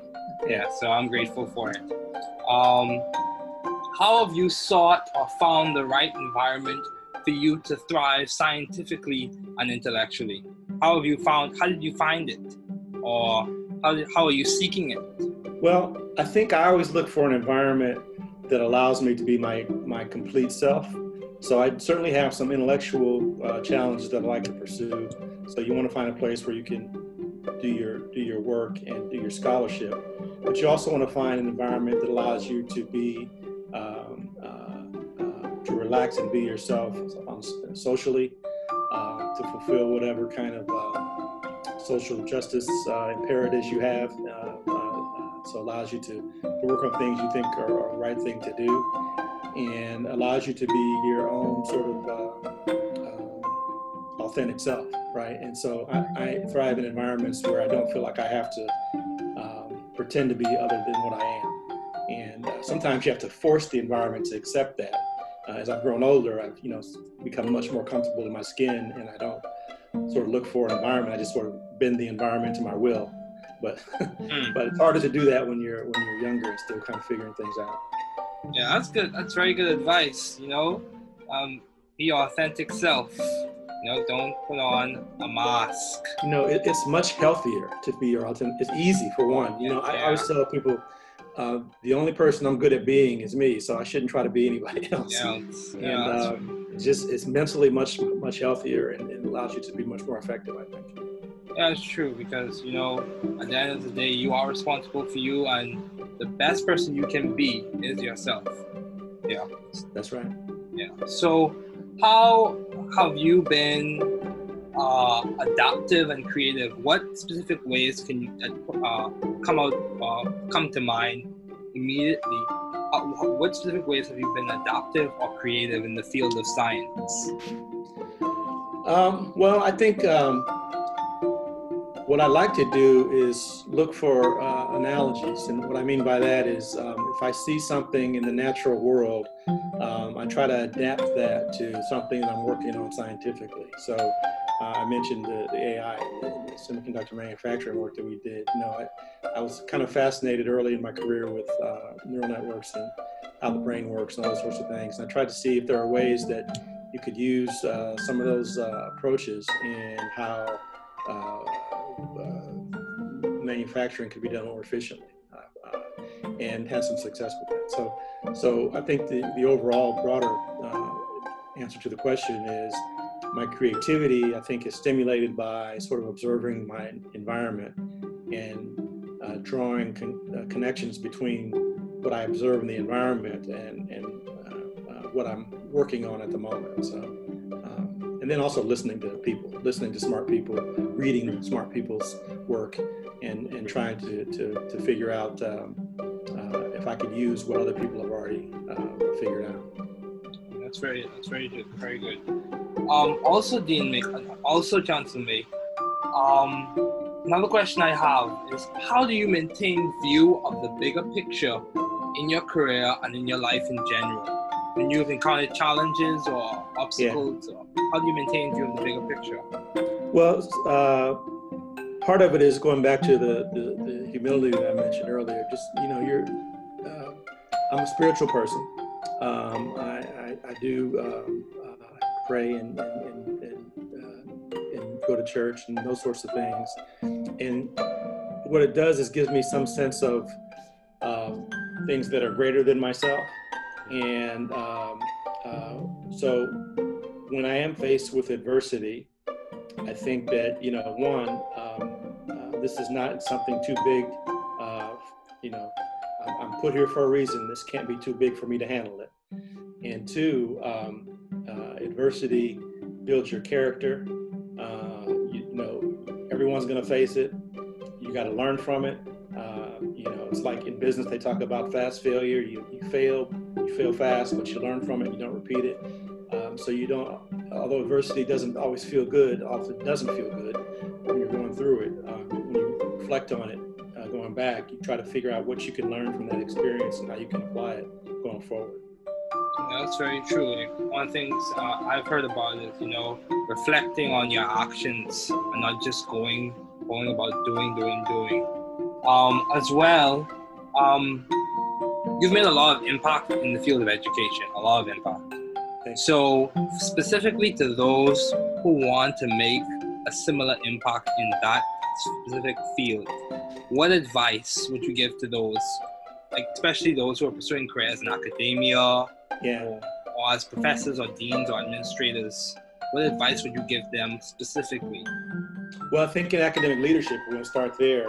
The important thing is to be able to find fulfillment in other people's success, right? So, um, you know, early in my career, um, it's much more about being an individual contributor and, you know, establishing a track record and getting recognition and award, etc. But in leadership, uh, that stuff is not as important anymore.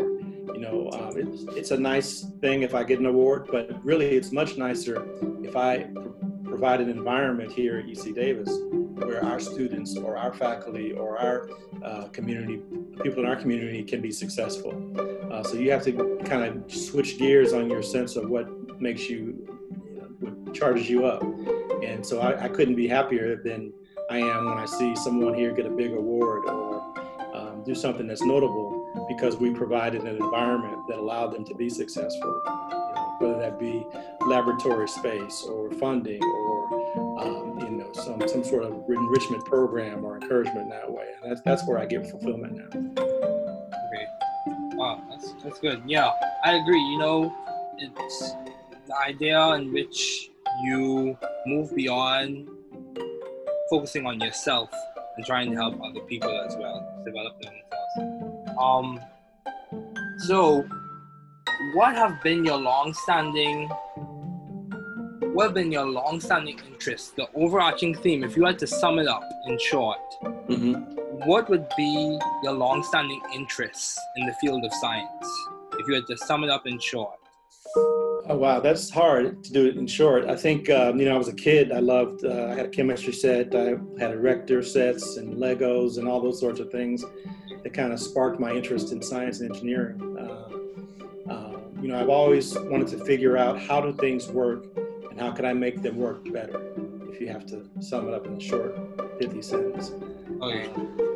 uh, and that includes you know people. I you know I, I, I try to uh, figure out what motivates people, what helps them in their own pursuits, and how can I assist them in achieving those pursuits. Um, now, as well, um, you mentioned how you chose electrical engineering as a field to major in. Yeah. Um, to be more specific, uh, why did you choose that field? What led you to choose that? What made it click? What did it click with you, or what made you choose that? Well, I, Or encourage you to choose it? it was a it was a path, I guess, that I was on because I had been in programs. You know, first of all, you take these uh, various aptitude tests as a, as, a, as a kid, and they tell you you're good in this, you're good in that. So I was good in math and science. They said engineering would be a possible uh, career for me. I, I did a program in high school called Develop Engineering Students, which is a summer program that was sponsored by uh, McDonnell Douglas in St. Louis, my hometown, uh, which is now Boeing. But anyway, I did that program and got a chance to see what engineers did in their day-to-day operations, and got some mentoring from for the engineers there, uh, which led me to um, uh, select that career. And um, now, the specific discipline of electrical versus some other engineering discipline was much more uh, serendipitous than you might think. I, you know, I, mentioned I had chemistry set. I thought about chemical engineering, um, thought about mechanical. Um, I had I had done um, these Heathkit radios um, as a kid, where you actually put together the, the coils and antennas and various pieces and, and power sources to make a, a, real radio. So that was the interest in electronics. Um, but I could have, I feel like I could have done any discipline in engineering and had some uh, fulfillment or success. Um, uh, I just decided to just pick electrical kind of more on a whim than anything else. But it worked out okay for me. Yeah, I would say so too. Um, also, um, I remember reading about you doing research in semiconductors. Mhm. So, why did you choose semiconductors to do your research in? So this is going to sound funny, but when I was uh, taking on my uh, EE classes as an undergrad, the ones that were most challenging for me were the integrated circuit and semiconductor physics classes. And so I gravitated toward not the ones that were easier uh, for me, but the ones that were challenging. And that's that's where I wanted to, you know, you know meet that challenge. And that's where I ended up in, in semiconductors. Okay. Wow, that's very that's very good. It's very interesting. Um, also, um, Chancellor May, I would I would ask this last question. Um, amidst all of the things that are transpiring um, in the world today, what keeps you going? What keeps you encouraged? What keeps you optimistic? Well, um, I mentioned being a spiritual person, so I have a firm commitment in trying to make things better. That helps me keep going. Uh, I want to build a better world for my family and for, for my broader community. Um, you know, I always say I have three things I want to do every day learn something, uh, help somebody, and, and, make the world a better place. Um, so I try to keep that going every day. Um, and I do, I am an optimist, so I do think we can make things better. Days, you know, times like this, it's hard to see that because there's so much uh, negative going on but I am encouraged by you know some of the small things I see. Um, uh, uh, people starting to you know really focus on social justice more than I've seen in my lifetime. Um, I find that encouraging. I don't think, obviously, we have a long way to go, but um, uh, so you, you, look for little uh, uh, little things that make you feel more optimistic, and that, that keeps me going. Great. That's very good. Thank you, Dr. May, for your time. I really appreciate having you on this podcast. My pleasure, David. Thanks for having me. Good luck with the podcast. Yes, sir.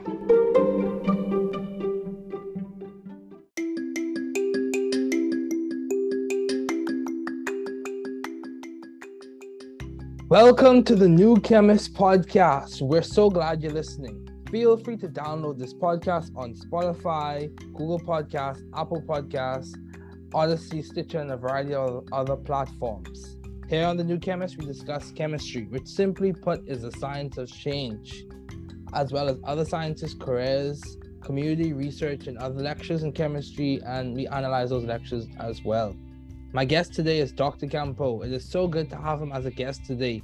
He is the Associate Vice President and Head of Small Molecule Research and Development at Merck, a very established and accomplished scientist, having received numerous citations, patents, and multiple awards. He is currently a fellow of the Royal Society of Canada. It's definitely a treat and an honor to have him as a guest today. Okay, so Dr. Campo, let's begin um, what have been your long-standing interests in the field of science? So, ever since I was a young kid, I was uh, interested in sort of how things work. Um, you know, asking tons of questions, trying to understand how the world works. I was also always interested in building things. I was one of those, you know, obsessed with Lego kids. Oh, yeah. And um, in high school, I became really interested in sort of the biochemistry through one of my biology teachers who was sort of explaining how cells work and ultimately the chemistry of cells. And I became, or at least at the time, I thought I was really interested in biology and I decided to pursue uh, undergraduate studies in biopharmaceutical sciences. But I would say that I uh, probably um, didn't realize that what I really liked about that high school biology class was actually the organic chemistry part of it. And I realized this um, when I was a second year graduate student, uh, second year undergraduate student, sorry, in organic chemistry um, in a class taught by Professor Louis Berriot at the University of Ottawa. And he really ignited something within me in terms of my interest in organic chemistry and the chemistry of carbon and sort of how you stitch these molecules together um, and sort of started to introduce the concept of how these molecules could have an impact um, on the world. And ultimately, um, I decided to pursue graduate studies um, in large part because of my interest um, in, in organic chemistry. And I did a PhD in catalysis, where I studied how uh, late transition metals can um, catalyze reactions that would otherwise be impossible, and oh, yeah. chemistry of palladium. And through that work, I became interested in sort of mechanistic understanding and the details of how reactions work. And mm. ultimately, uh, what happened was I, I realized that um, you know through through an acquaintance of mine, someone in my network learned you know what process chemists do and found that it was a phenomenal way to apply my strengths and things that I was really interested in to a problem that could have a really big impact on the world and, and ultimately decided to join Merck as a process chemist uh, a little over 15 years ago. Okay, yeah. So how do you maintain vision and teamwork in your environment and your work environment at Merck as you work on these research projects? How are you maintaining the big ideas, the big picture uh, ideals of vision and teamwork? How do you maintain those? So one of the things that I've always found was really important um, is to uh, link our work to the purpose that it is we're trying uh, to, yeah, yeah. to, accomplish. And yeah, I think we have sort of a such a privileged position, um, you know, as scientists in pharma, to be able to link the work that we do to ultimately improving human health. Like we're literally changing the world one reaction at a time. Um, wow, and there, wow, you know, that's cool. That's cool. and and there, there, there aren't a lot of necessarily jobs out there where you can directly link what you do. Um. Uh, to a purpose. And I think that's a really important thing that I try to reinforce with my team. But I also think it's important to have broad interests. And so I think as scientists, it's it's really it's really easy to get into this tiny little uber specific area of expertise, um, which is how the world works uh, for science. But I've always thought it's really important to have broad interests. And I think for pharmaceutical development, again, because there are so many disciplines uh, that have to come to bear to bring a drug to market, that's another way for me to sort of think about the bigger picture is understanding what the biologists are doing and understanding what the chemical engineers in my team are doing or understanding how medicinal chemists design molecules and ultimately how our manufacturing colleagues are going to have to, to, to utilize the chemistry that we put in place and our, and our drug product colleagues that have to formulate the drug. So it's um, it's a tremendous privilege, I would say, for us to have that purpose, but also to have that opportunity to get that really broad, um, you know, set of stakeholders. And the last thing I'll say is um, because we're still doing cutting edge chemistry, we're very well connected and, and continue to contribute to the academic community as well. Oh, and that's okay. another way to sort of broaden Wow. your, your interests and get the big picture. Okay, wow, that's good. That's good. So, what if you had, if you were advising or giving suggestions to someone who wanted to work in the same role that you're working in, as someone who deals with small molecule research and development, what would you say would be the toolkit or the degree that would give you the best chance of getting an opportunity to work at Merck? So I think there's so many disciplines at Merck that contribute to developing small molecules, not to mention all the biologics and vaccines that we develop as well. That That I think I think there isn't like a single discipline or a single degree. Um, Mm. you know, specifically for my career path and and being a process chemist. Um, you know, uh, advanced degree in synthetic organic chemistry was uh, definitely uh, a good way for me to get entry into into the field. We hire a lot of chemists that um, we hire to solve really difficult problems. Um, most of them have graduate degrees, PhDs, or, or masters. Mhm. Um, but we also hire chemical engineers. Um, we hire analytical scientists. Um, some of our specialty groups have um, other disciplines like uh, protein engineers or Okay. uh, people who have experience in, in other types of engineering. So it's pretty broad. Um, the biggest uh, biggest impact or, or biggest opportunity to come to a place like Merck is really to leverage the network that you build throughout your studies, right? Whether it's through your undergraduate institution or through a graduate advisor, and really get to know people that work in the area that you're interested in, and then you'll really know what it's like to work there. And first, you'll know if it's a good fit for you, but that second, that can open doors to get the opportunity to interview. Okay, yeah, that's good. That's good. So, what would you say has been your most creative piece of work in the field of science, specifically on what you work on? And you can be as Hmm. technical or as simple as you want to be. Um, what would you say has Uh. been your most creative piece of work? Is it an elegant bond disconnection? Or, uh, yeah, I, I would say, um, you know, the longer you are in the job that I am, the less close to the science you are. But if I go all the way back, so what I would say is um, there's maybe a couple things. So maybe I'll split it by my graduate work versus my work at Merck. So when I was a graduate student, um, I had an insight that um, a certain type of electronic effect in the molecules that I was studying could be exploited to make a carbon-carbon bond that hadn't been known before, and Okay. and that eventually that that seed of an idea eventually became what we now call concerted metallation deprotonation, which is a a, a well accepted mechanism okay. in uh, palladium catalyzed um, direct arylation reactions and it was you know i was 24 years old i had this idea that you know ch acidity was going to be an important factor in these reactions and that electron deficient arenes should work which was not known at the time and Wow. ultimately that ended up working and my whole phd ended up being about that um, and I'm, I'm really proud of that work.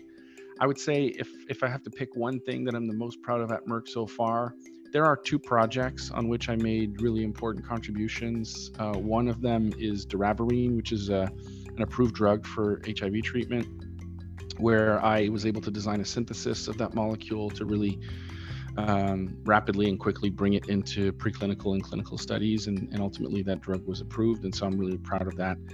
And then more recently, I actually led a cross-functional team that um, developed um, a cardiovascular drug that you know isn't on the market yet, so I can't really talk about it. But it was um, a cholesterol medication that's now going into phase three at Merck, and uh, it was one of the first uh, macrocyclic peptides that Merck um, synthesized and ultimately brought to market and our team had to develop a bunch of extremely novel chemistry in order to be able to do that so i can't wait to be able to tell the world about that in a couple years Okay, that sounds really good. It's interesting that you worked on a on a HIV drug. You said an HIV drug. Yeah, yeah, yeah. That's interesting because one of my mentors. I don't know if you're familiar with the name Lou Jungham. mm-hmm. Yeah, who worked on Lopinavir. Yeah. Okay. Okay. Yeah. So Nice. yeah, yeah, it's definitely definitely interesting. It's an interesting connection, interesting conversation. So um, yeah, small world in a way. Um, so how have you sought or found the right environment for you to thrive scientifically and intellectually? How did you go about finding Merck or did Merck find you? What process Yeah. did you use to find this um, job or find this role or progress in your career? So so I, I think I would be kidding myself if I didn't think there's a tremendous amount of luck that goes into these types of things, right? So Yeah, serendipity. I was I was a undergrad at the University of Ottawa. Um, I didn't really know exactly what I wanted to do long term, but I knew that I really loved organic chemistry and that I wanted to do something there.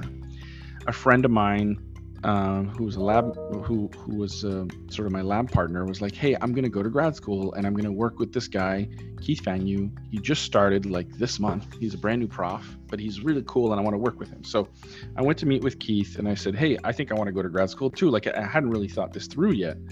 And we talked for about an hour and there's like a spark. You know, like you meet these people and you're Yeah. just like, wow, this person's awesome. I want to just spend time with this person. It's going to be great. so, you know, he didn't have a lab. He didn't have, like, I didn't know anything about him. Um, he was a tremendously successful graduate student, but at the time I wasn't like in the know, right? So I joined this guy's lab and it ended up being, you know, maybe the best four years uh, professionally you know like it, it was just an, an amazing experience uh, to work with him as a mentor. And through him i learned a lot about pharmaceutical science and sort of like the different places that people do process chemistry and med chem and what's the difference. And one of his close friends was a process chemist at merck and he would invite him every year to come and speak at the university and speak to the group. Um, and so this guy greg hughes um, used to come and give these scientific talks like this is what we do and this is the impact that we have. And i was always tremendously inspired by that and i met him and we eventually built a relationship. And so you know four years later or three and a half years later when there was a position at merck he actually called and said hey there's a position. You should apply for it um, so that we can interview you and see if you're a good fit to come here. So you know if you think about that progression that I just walked you through. Like I didn't talk about my accomplishments. I didn't talk about, you know, like obviously you got to deliver the science, but if I hadn't been in Keith's lab and if Keith's best friend hadn't been a process chemist at Merck, I, I doubt that I would have had the opportunity to interview. And I think sometimes we just have to lean into that, um, that, you know, chance matters. And so that's why you need to know as many people as possible. And you need to kind of cultivate that network because I think it's really important. Yeah, But then once you interview, you know, I always tell people when you interview at a place, you're interviewing them as much as they're interviewing you. I agree. You you become the people that you work with. And so when you're interviewing there, if you meet people that you're like, "Wow, I hope one day I can do what that person does," then Hmm. that's a great fit. And that's how I felt when I interviewed at Merck. I knew that I wanted to be a process chemist at Merck as soon as I met the people that worked there, the way that they thought about problems, the way they were really passionate about the impact they could have hmm and and that has been true and it's been true for the last 15 years which is why i'm still here Wow, that's wow, that's good. That's good. Wow, that's good. So, uh, what would you say is to your success so far? Yes, you said there's a degree of serendipity or chance or whatever you want to phrase it. Who would you say has been one of your driving encouragers, motivators, uh, inspire, inspiration, source of inspiration? What would you say has complemented your success? Can you name Hmm. some of the people or talk about the people who really played a role outside of the ones you've mentioned already? sure sure yeah i mean i would say there's I, I- like i like sort of your line of questioning here. Like i think the people really matter. I think your mindset matters a lot as well. So i've always been fascinated by ideas. Um, i'm sort of creative by nature. I like i'm excited by new ideas and the prospect of doing something new. Okay. and and I have a probably more of an optimistic bend than an than a, than a pessimistic bend. And and Okay. scientists who are listening to this will know like you you bring a new idea to someone and one person will say, well, that's definitely not going to work. You shouldn't do that. And then another person will say, wow, that's really cool. You should try that. You know, and I've surrounded myself with people that are more on that side of the spectrum. You know, like Okay. people that are going to cheer you on when you have a cool idea that you want to try. And Mhm. and I would say, you know, I already talked about about Keith and about Greg, but when I was at Frost, my one of my first mentors there was uh, a guy named Stefan Willett and a and a woman called Sarah Dolman, and they had been there three or four years, so they kind of knew the ropes, but they were really good at sort of encouraging me to try my ideas. I had a peer that just started at the time, this guy um, named Ernest Lee, who's now at Gilead. And I remember going into his office with a crazy idea and I drew it on the board and I was like, Do you think this is going to work? Because nobody else thinks it's going to work. He's like, That's the coolest thing ever. You should try it. And then I went and I tried it and it worked. And it was like, I probably, wow. if he'd have said no, he'd have been like the fifth person to tell me no. And then I probably would have said, Okay, I'm not going to try this. And Keith wow. used to say, you have to think of an idea long enough to convince yourself to try it, but not too long to convince yourself that it won't work. And I think that that's tremendous advice. Um, I've had other mentors like that. You know, when I when I first moved to the U.S., I worked very closely with uh, a mentor of mine, who's still actually still my boss, Kevin Campos, who was the same way. Um, I have a peer right now, another associate vice president, Becky Ruck, and I, that I've worked together for over 10 years, and, and she's like that too. So there's oh, yeah. kind of this element of people that surround you that that sort of um, ultimately make you better. And that, that's the only advice i'll leave you for this question is i feel like i've thought a lot about how i can make others around me better. And ultimately that makes me better too. And then we're all better for it. Um, and yeah. i think that's really important.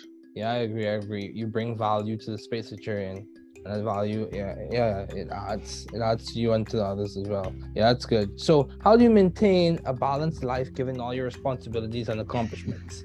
Uh or let's phrase it differently. How do you maintain your priorities? How do you keep your priorities in sure. check? How is your work-life integration? Um how do you maintain a sense of resilience when you face obstacles? We could all we could phrase this spin this question yeah. in different ways no, I like what you said. I, I like I like what you said. Work life integration or work life fit. I I I, I don't believe in work life balance. I, I think balance um, implies that some of it is bad and some of it is good. Um, fit is about making sure that you get the most out of how you spend your time, regardless of whether that's work or not work. Yeah, yeah, yeah. What I would say is, um, you know this evolves over time and as as your responsibilities increase this becomes more and more challenging. One of the things that um, i always tell people in my group is you have to have very clear boundaries for certain things. And for me like i'll give you an example. Really early on when i had a very small family when my, my wife and i first got together and, and ultimately when we had our son having dinner together every night was really important. And so there was mm. never going to be a time where um, I would stay late at the lab just because I could and skip dinner or miss dinner with my family. And so, you know, I'm the kind of person that leaves work so that I can get home and have dinner with my family. It doesn't mean that sometimes I don't get back on my computer later or, eh, you know, when I was a graduate student, I'd go back to the lab um, after dinner. But that was sort of one of the imperative things that I wanted to do.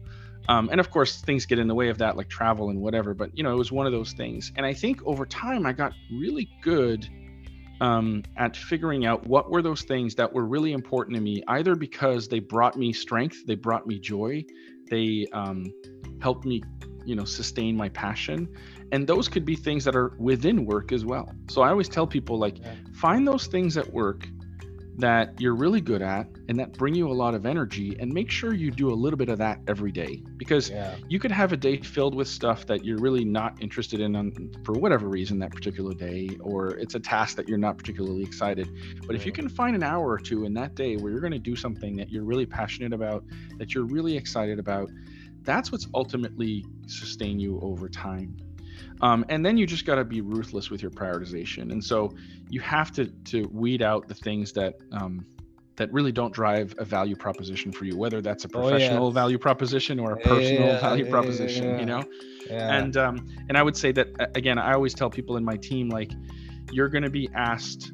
Uh, to spend time on all kinds of things. And when people ask, they don't necessarily have the complete picture of what your day looks like or what your life looks like. And it's I okay agree. to say no right? So spend the time on things that you're really good at and that drive a value proposition for whatever it is you're doing at the, at that time, whether that's mm-hmm. a company or whether that's your home life.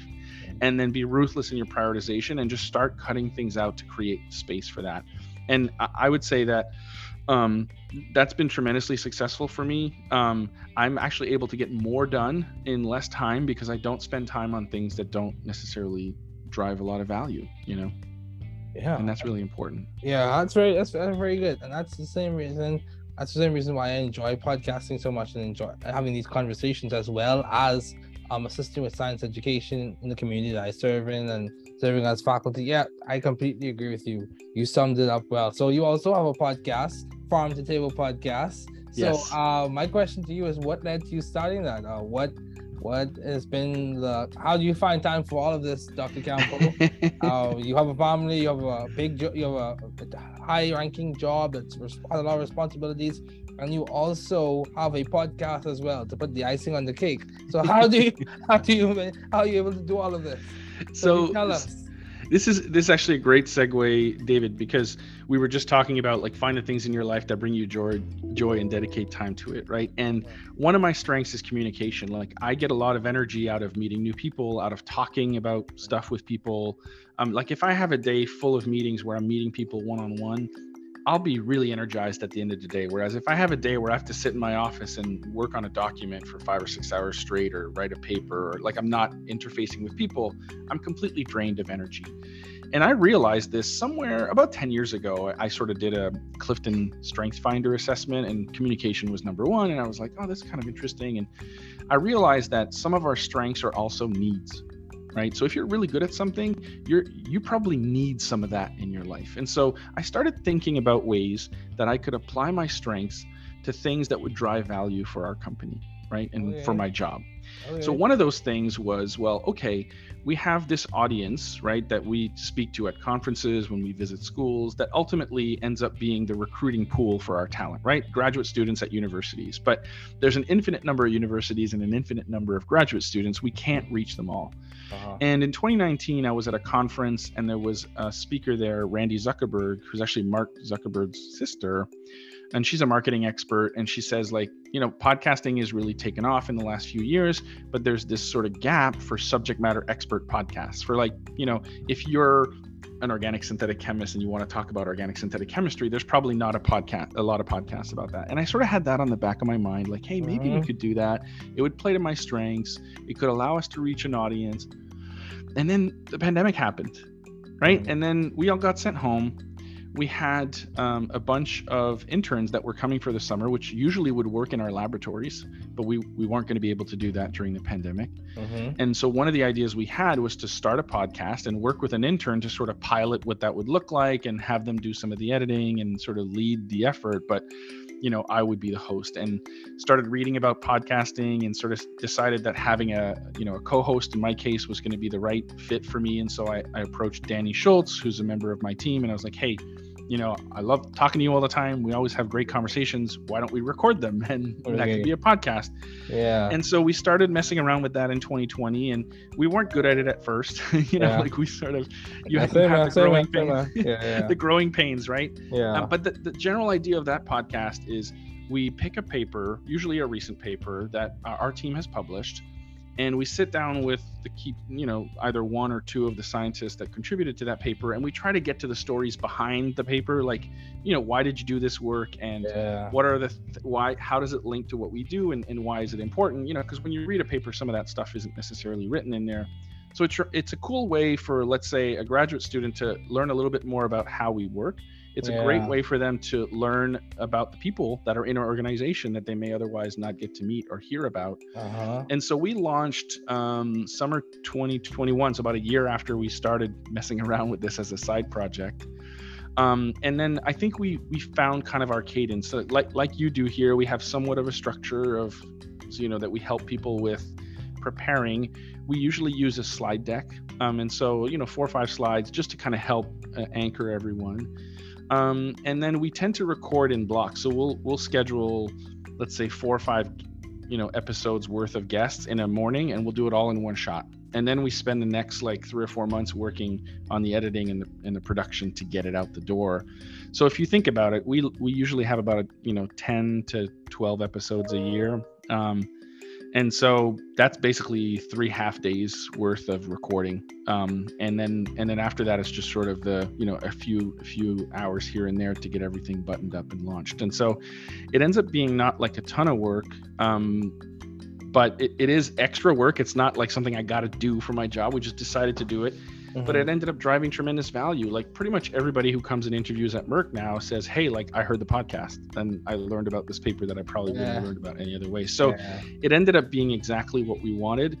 But this all started from a place where I was like, I'm a really good communicator. I like talking to people. And if. I could apply those skills to something that would drive value for my organization, that would be great. and then the pandemic happened and the intern thing lined up and we just did it so it, Yeah. it, it's an example of sort of my philosophy in action if you will Yeah, I completely agree. And same thing with me. Like the podcast, my podcast started in August 2020. There you uh, go. right, Yeah, right when the pandemic started. It's amazing how the pandemic spurred creativity for many people. And then also, I had the opportunity to interview people like the co-founder of Moderna, like professors at Harvard, the Broad Institute, like a variety of people. A Dr. Campo, by the way. so I've had a lot. I've had a lot of opportunity to meet people and engage in meaningful dialogue. And that whole the whole basis and structure of the podcast came from a book, Find Your Path, um, which is published by MIT Press. In terms of Yeah. me reading through that and adopting the same method of inquiry for um, the Mm. podcast. So, um, as we conclude, um, what advice would you give to those wanting to pursue the field you're currently working in? What would you tell someone if they came to you and said, I want to do what you're doing in the next 15 years, I want to help the world in a similar way in the next 15 years? Yeah. How, how should I start? What would you tell an undergrad? What would you tell a grad student? Yeah, so I think I- I would I would encourage um, undergrads to make sure that they have a passion for the science um, because being a graduate student is difficult, right? There's a ton of failure, um, and sometimes sometimes you wonder like, why did I decide to do this? It seems like I'm working a lot and I'm not making a lot of progress, but being a graduate student is all about overcoming that, right? It's about learning how to solve problems and realizing that you know you don't go from point A to point B directly, that sometimes you have to take massive detours and you have to be curious about the world and you have to be curious about your science. And if that if you feel like you have that, then you should go to grad school. If if you want to go to grad school just to get a job later, but you're not sure you're going to enjoy the process of struggling through the science, that that doesn't set you up for success. So I was it needs to start from a place of genuine interest in wanting to understand some problem, some Yeah. scientific problem, and then you go I to agree. grad school I agree. and then the vast majority of pharma scientists um, you know have some sort of graduate degree and, and, and most at least in, in in in the chemistry groups have phds and then i think if you really want to take the next step into um, a pharma career in chemistry um, then that really comes down to developing um, the network while you're in grad school so many schools will have pharmaceutical scientists that visit on a regular basis Mhm. meeting those people, telling them about your accomplishments and your um, and your science, um, so that when and if there's a job opening, you're sort of on their list of people they would want to interview. Because the hard part is getting the interview. After that, it's all on you. You know what I mean? It's all about your accomplishments and how how you're going to make others around you better and how what you're going to bring to that organization. But there's again an infinite number of people and an infinite number of locations, and so finding the right people to to, to bring in for an interview can sometimes be challenging. Um, but I always tell people when I was a graduate student, um, Greg Hughes is one of my mentors. uh, He he was visiting, and someone was like, "Well, what do I got to do as a graduate student to get a job at Merck?" and he replied, "Well, you just got to be awesome," which I thought was a really funny question. But his point was that when you interview, you're going to have to convince a group of people that you're the kind of person that's going to solve the most challenging problems that um, this company has on the table, and um, so we look for people that are great at solving problems. It's not like we look for subdisciplines of expertise. Like that happens every once in a while, but generally speaking, scientists are extremely adaptable. And so if you're really good at learning something new and applying it in a way to solve problems, when you come here, we're going to teach you a bunch of new stuff and you're going to solve a bunch of problems. And so that's that's what I tell people they need to be able to demonstrate in their interviews. Okay, wow, that's good. It sounds like you are definitely moving forward and making lots of progress. And in my opinion, achieving your lambda marks. So reaching that point where you can transition from one energy state to another or one level to another and make an impact or gain the maximum from your environment. Yes, that is what I would say. So what has been some of the most beneficial advice you have received, either from your parents or professors or from Yeah. family members or significant other? What would you say something that replays in your mind when you like really succeed and do tremendous and brings Yeah. you back down in terms of humility. So it really helps Yeah. you to pick yourself So- up on those rough days. Yeah, I feel like I, I feel like I, I don't know if you want to put this in the category of advice, but I had a French literature teacher in when I was in high school. We were reading this really old piece of French literature, and he was really excited about this one passage. And the passage went um, in French, "À vaincre sans péril, on triomphe sans gloire," which basically means like to be victorious without peril is to triumph without glory. And for whatever reason, so here I am, 16, 17 years old, I hear this for the first time. But this idea that, you know, you're gonna when you succeed, you're gonna look back on those tough moments and realize oh, yeah. that that having overcome that will only augment what you ultimately accomplished.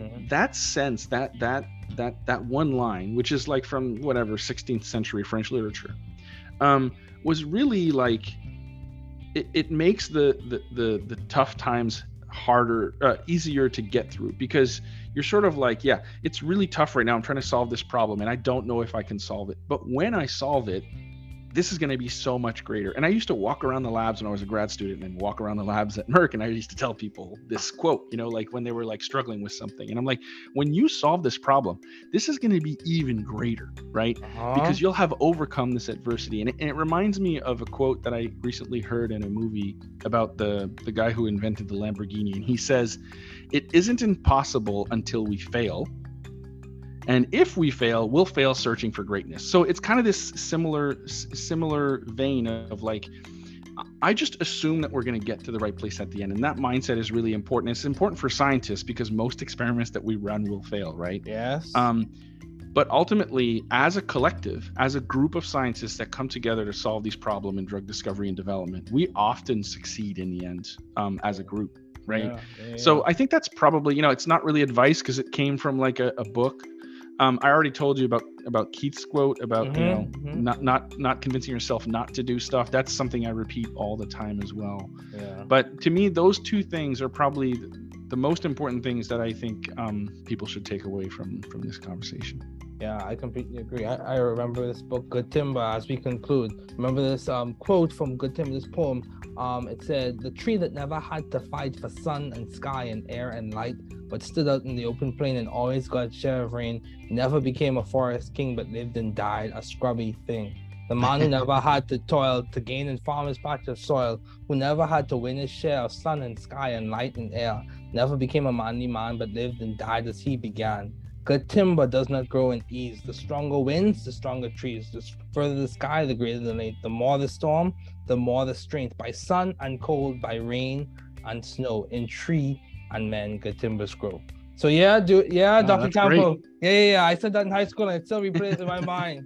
Yeah, as well as my faith perspective and faith tradition. But yeah, Dr. Campo, it's so good to have you as a guest. It was a privilege and a honor.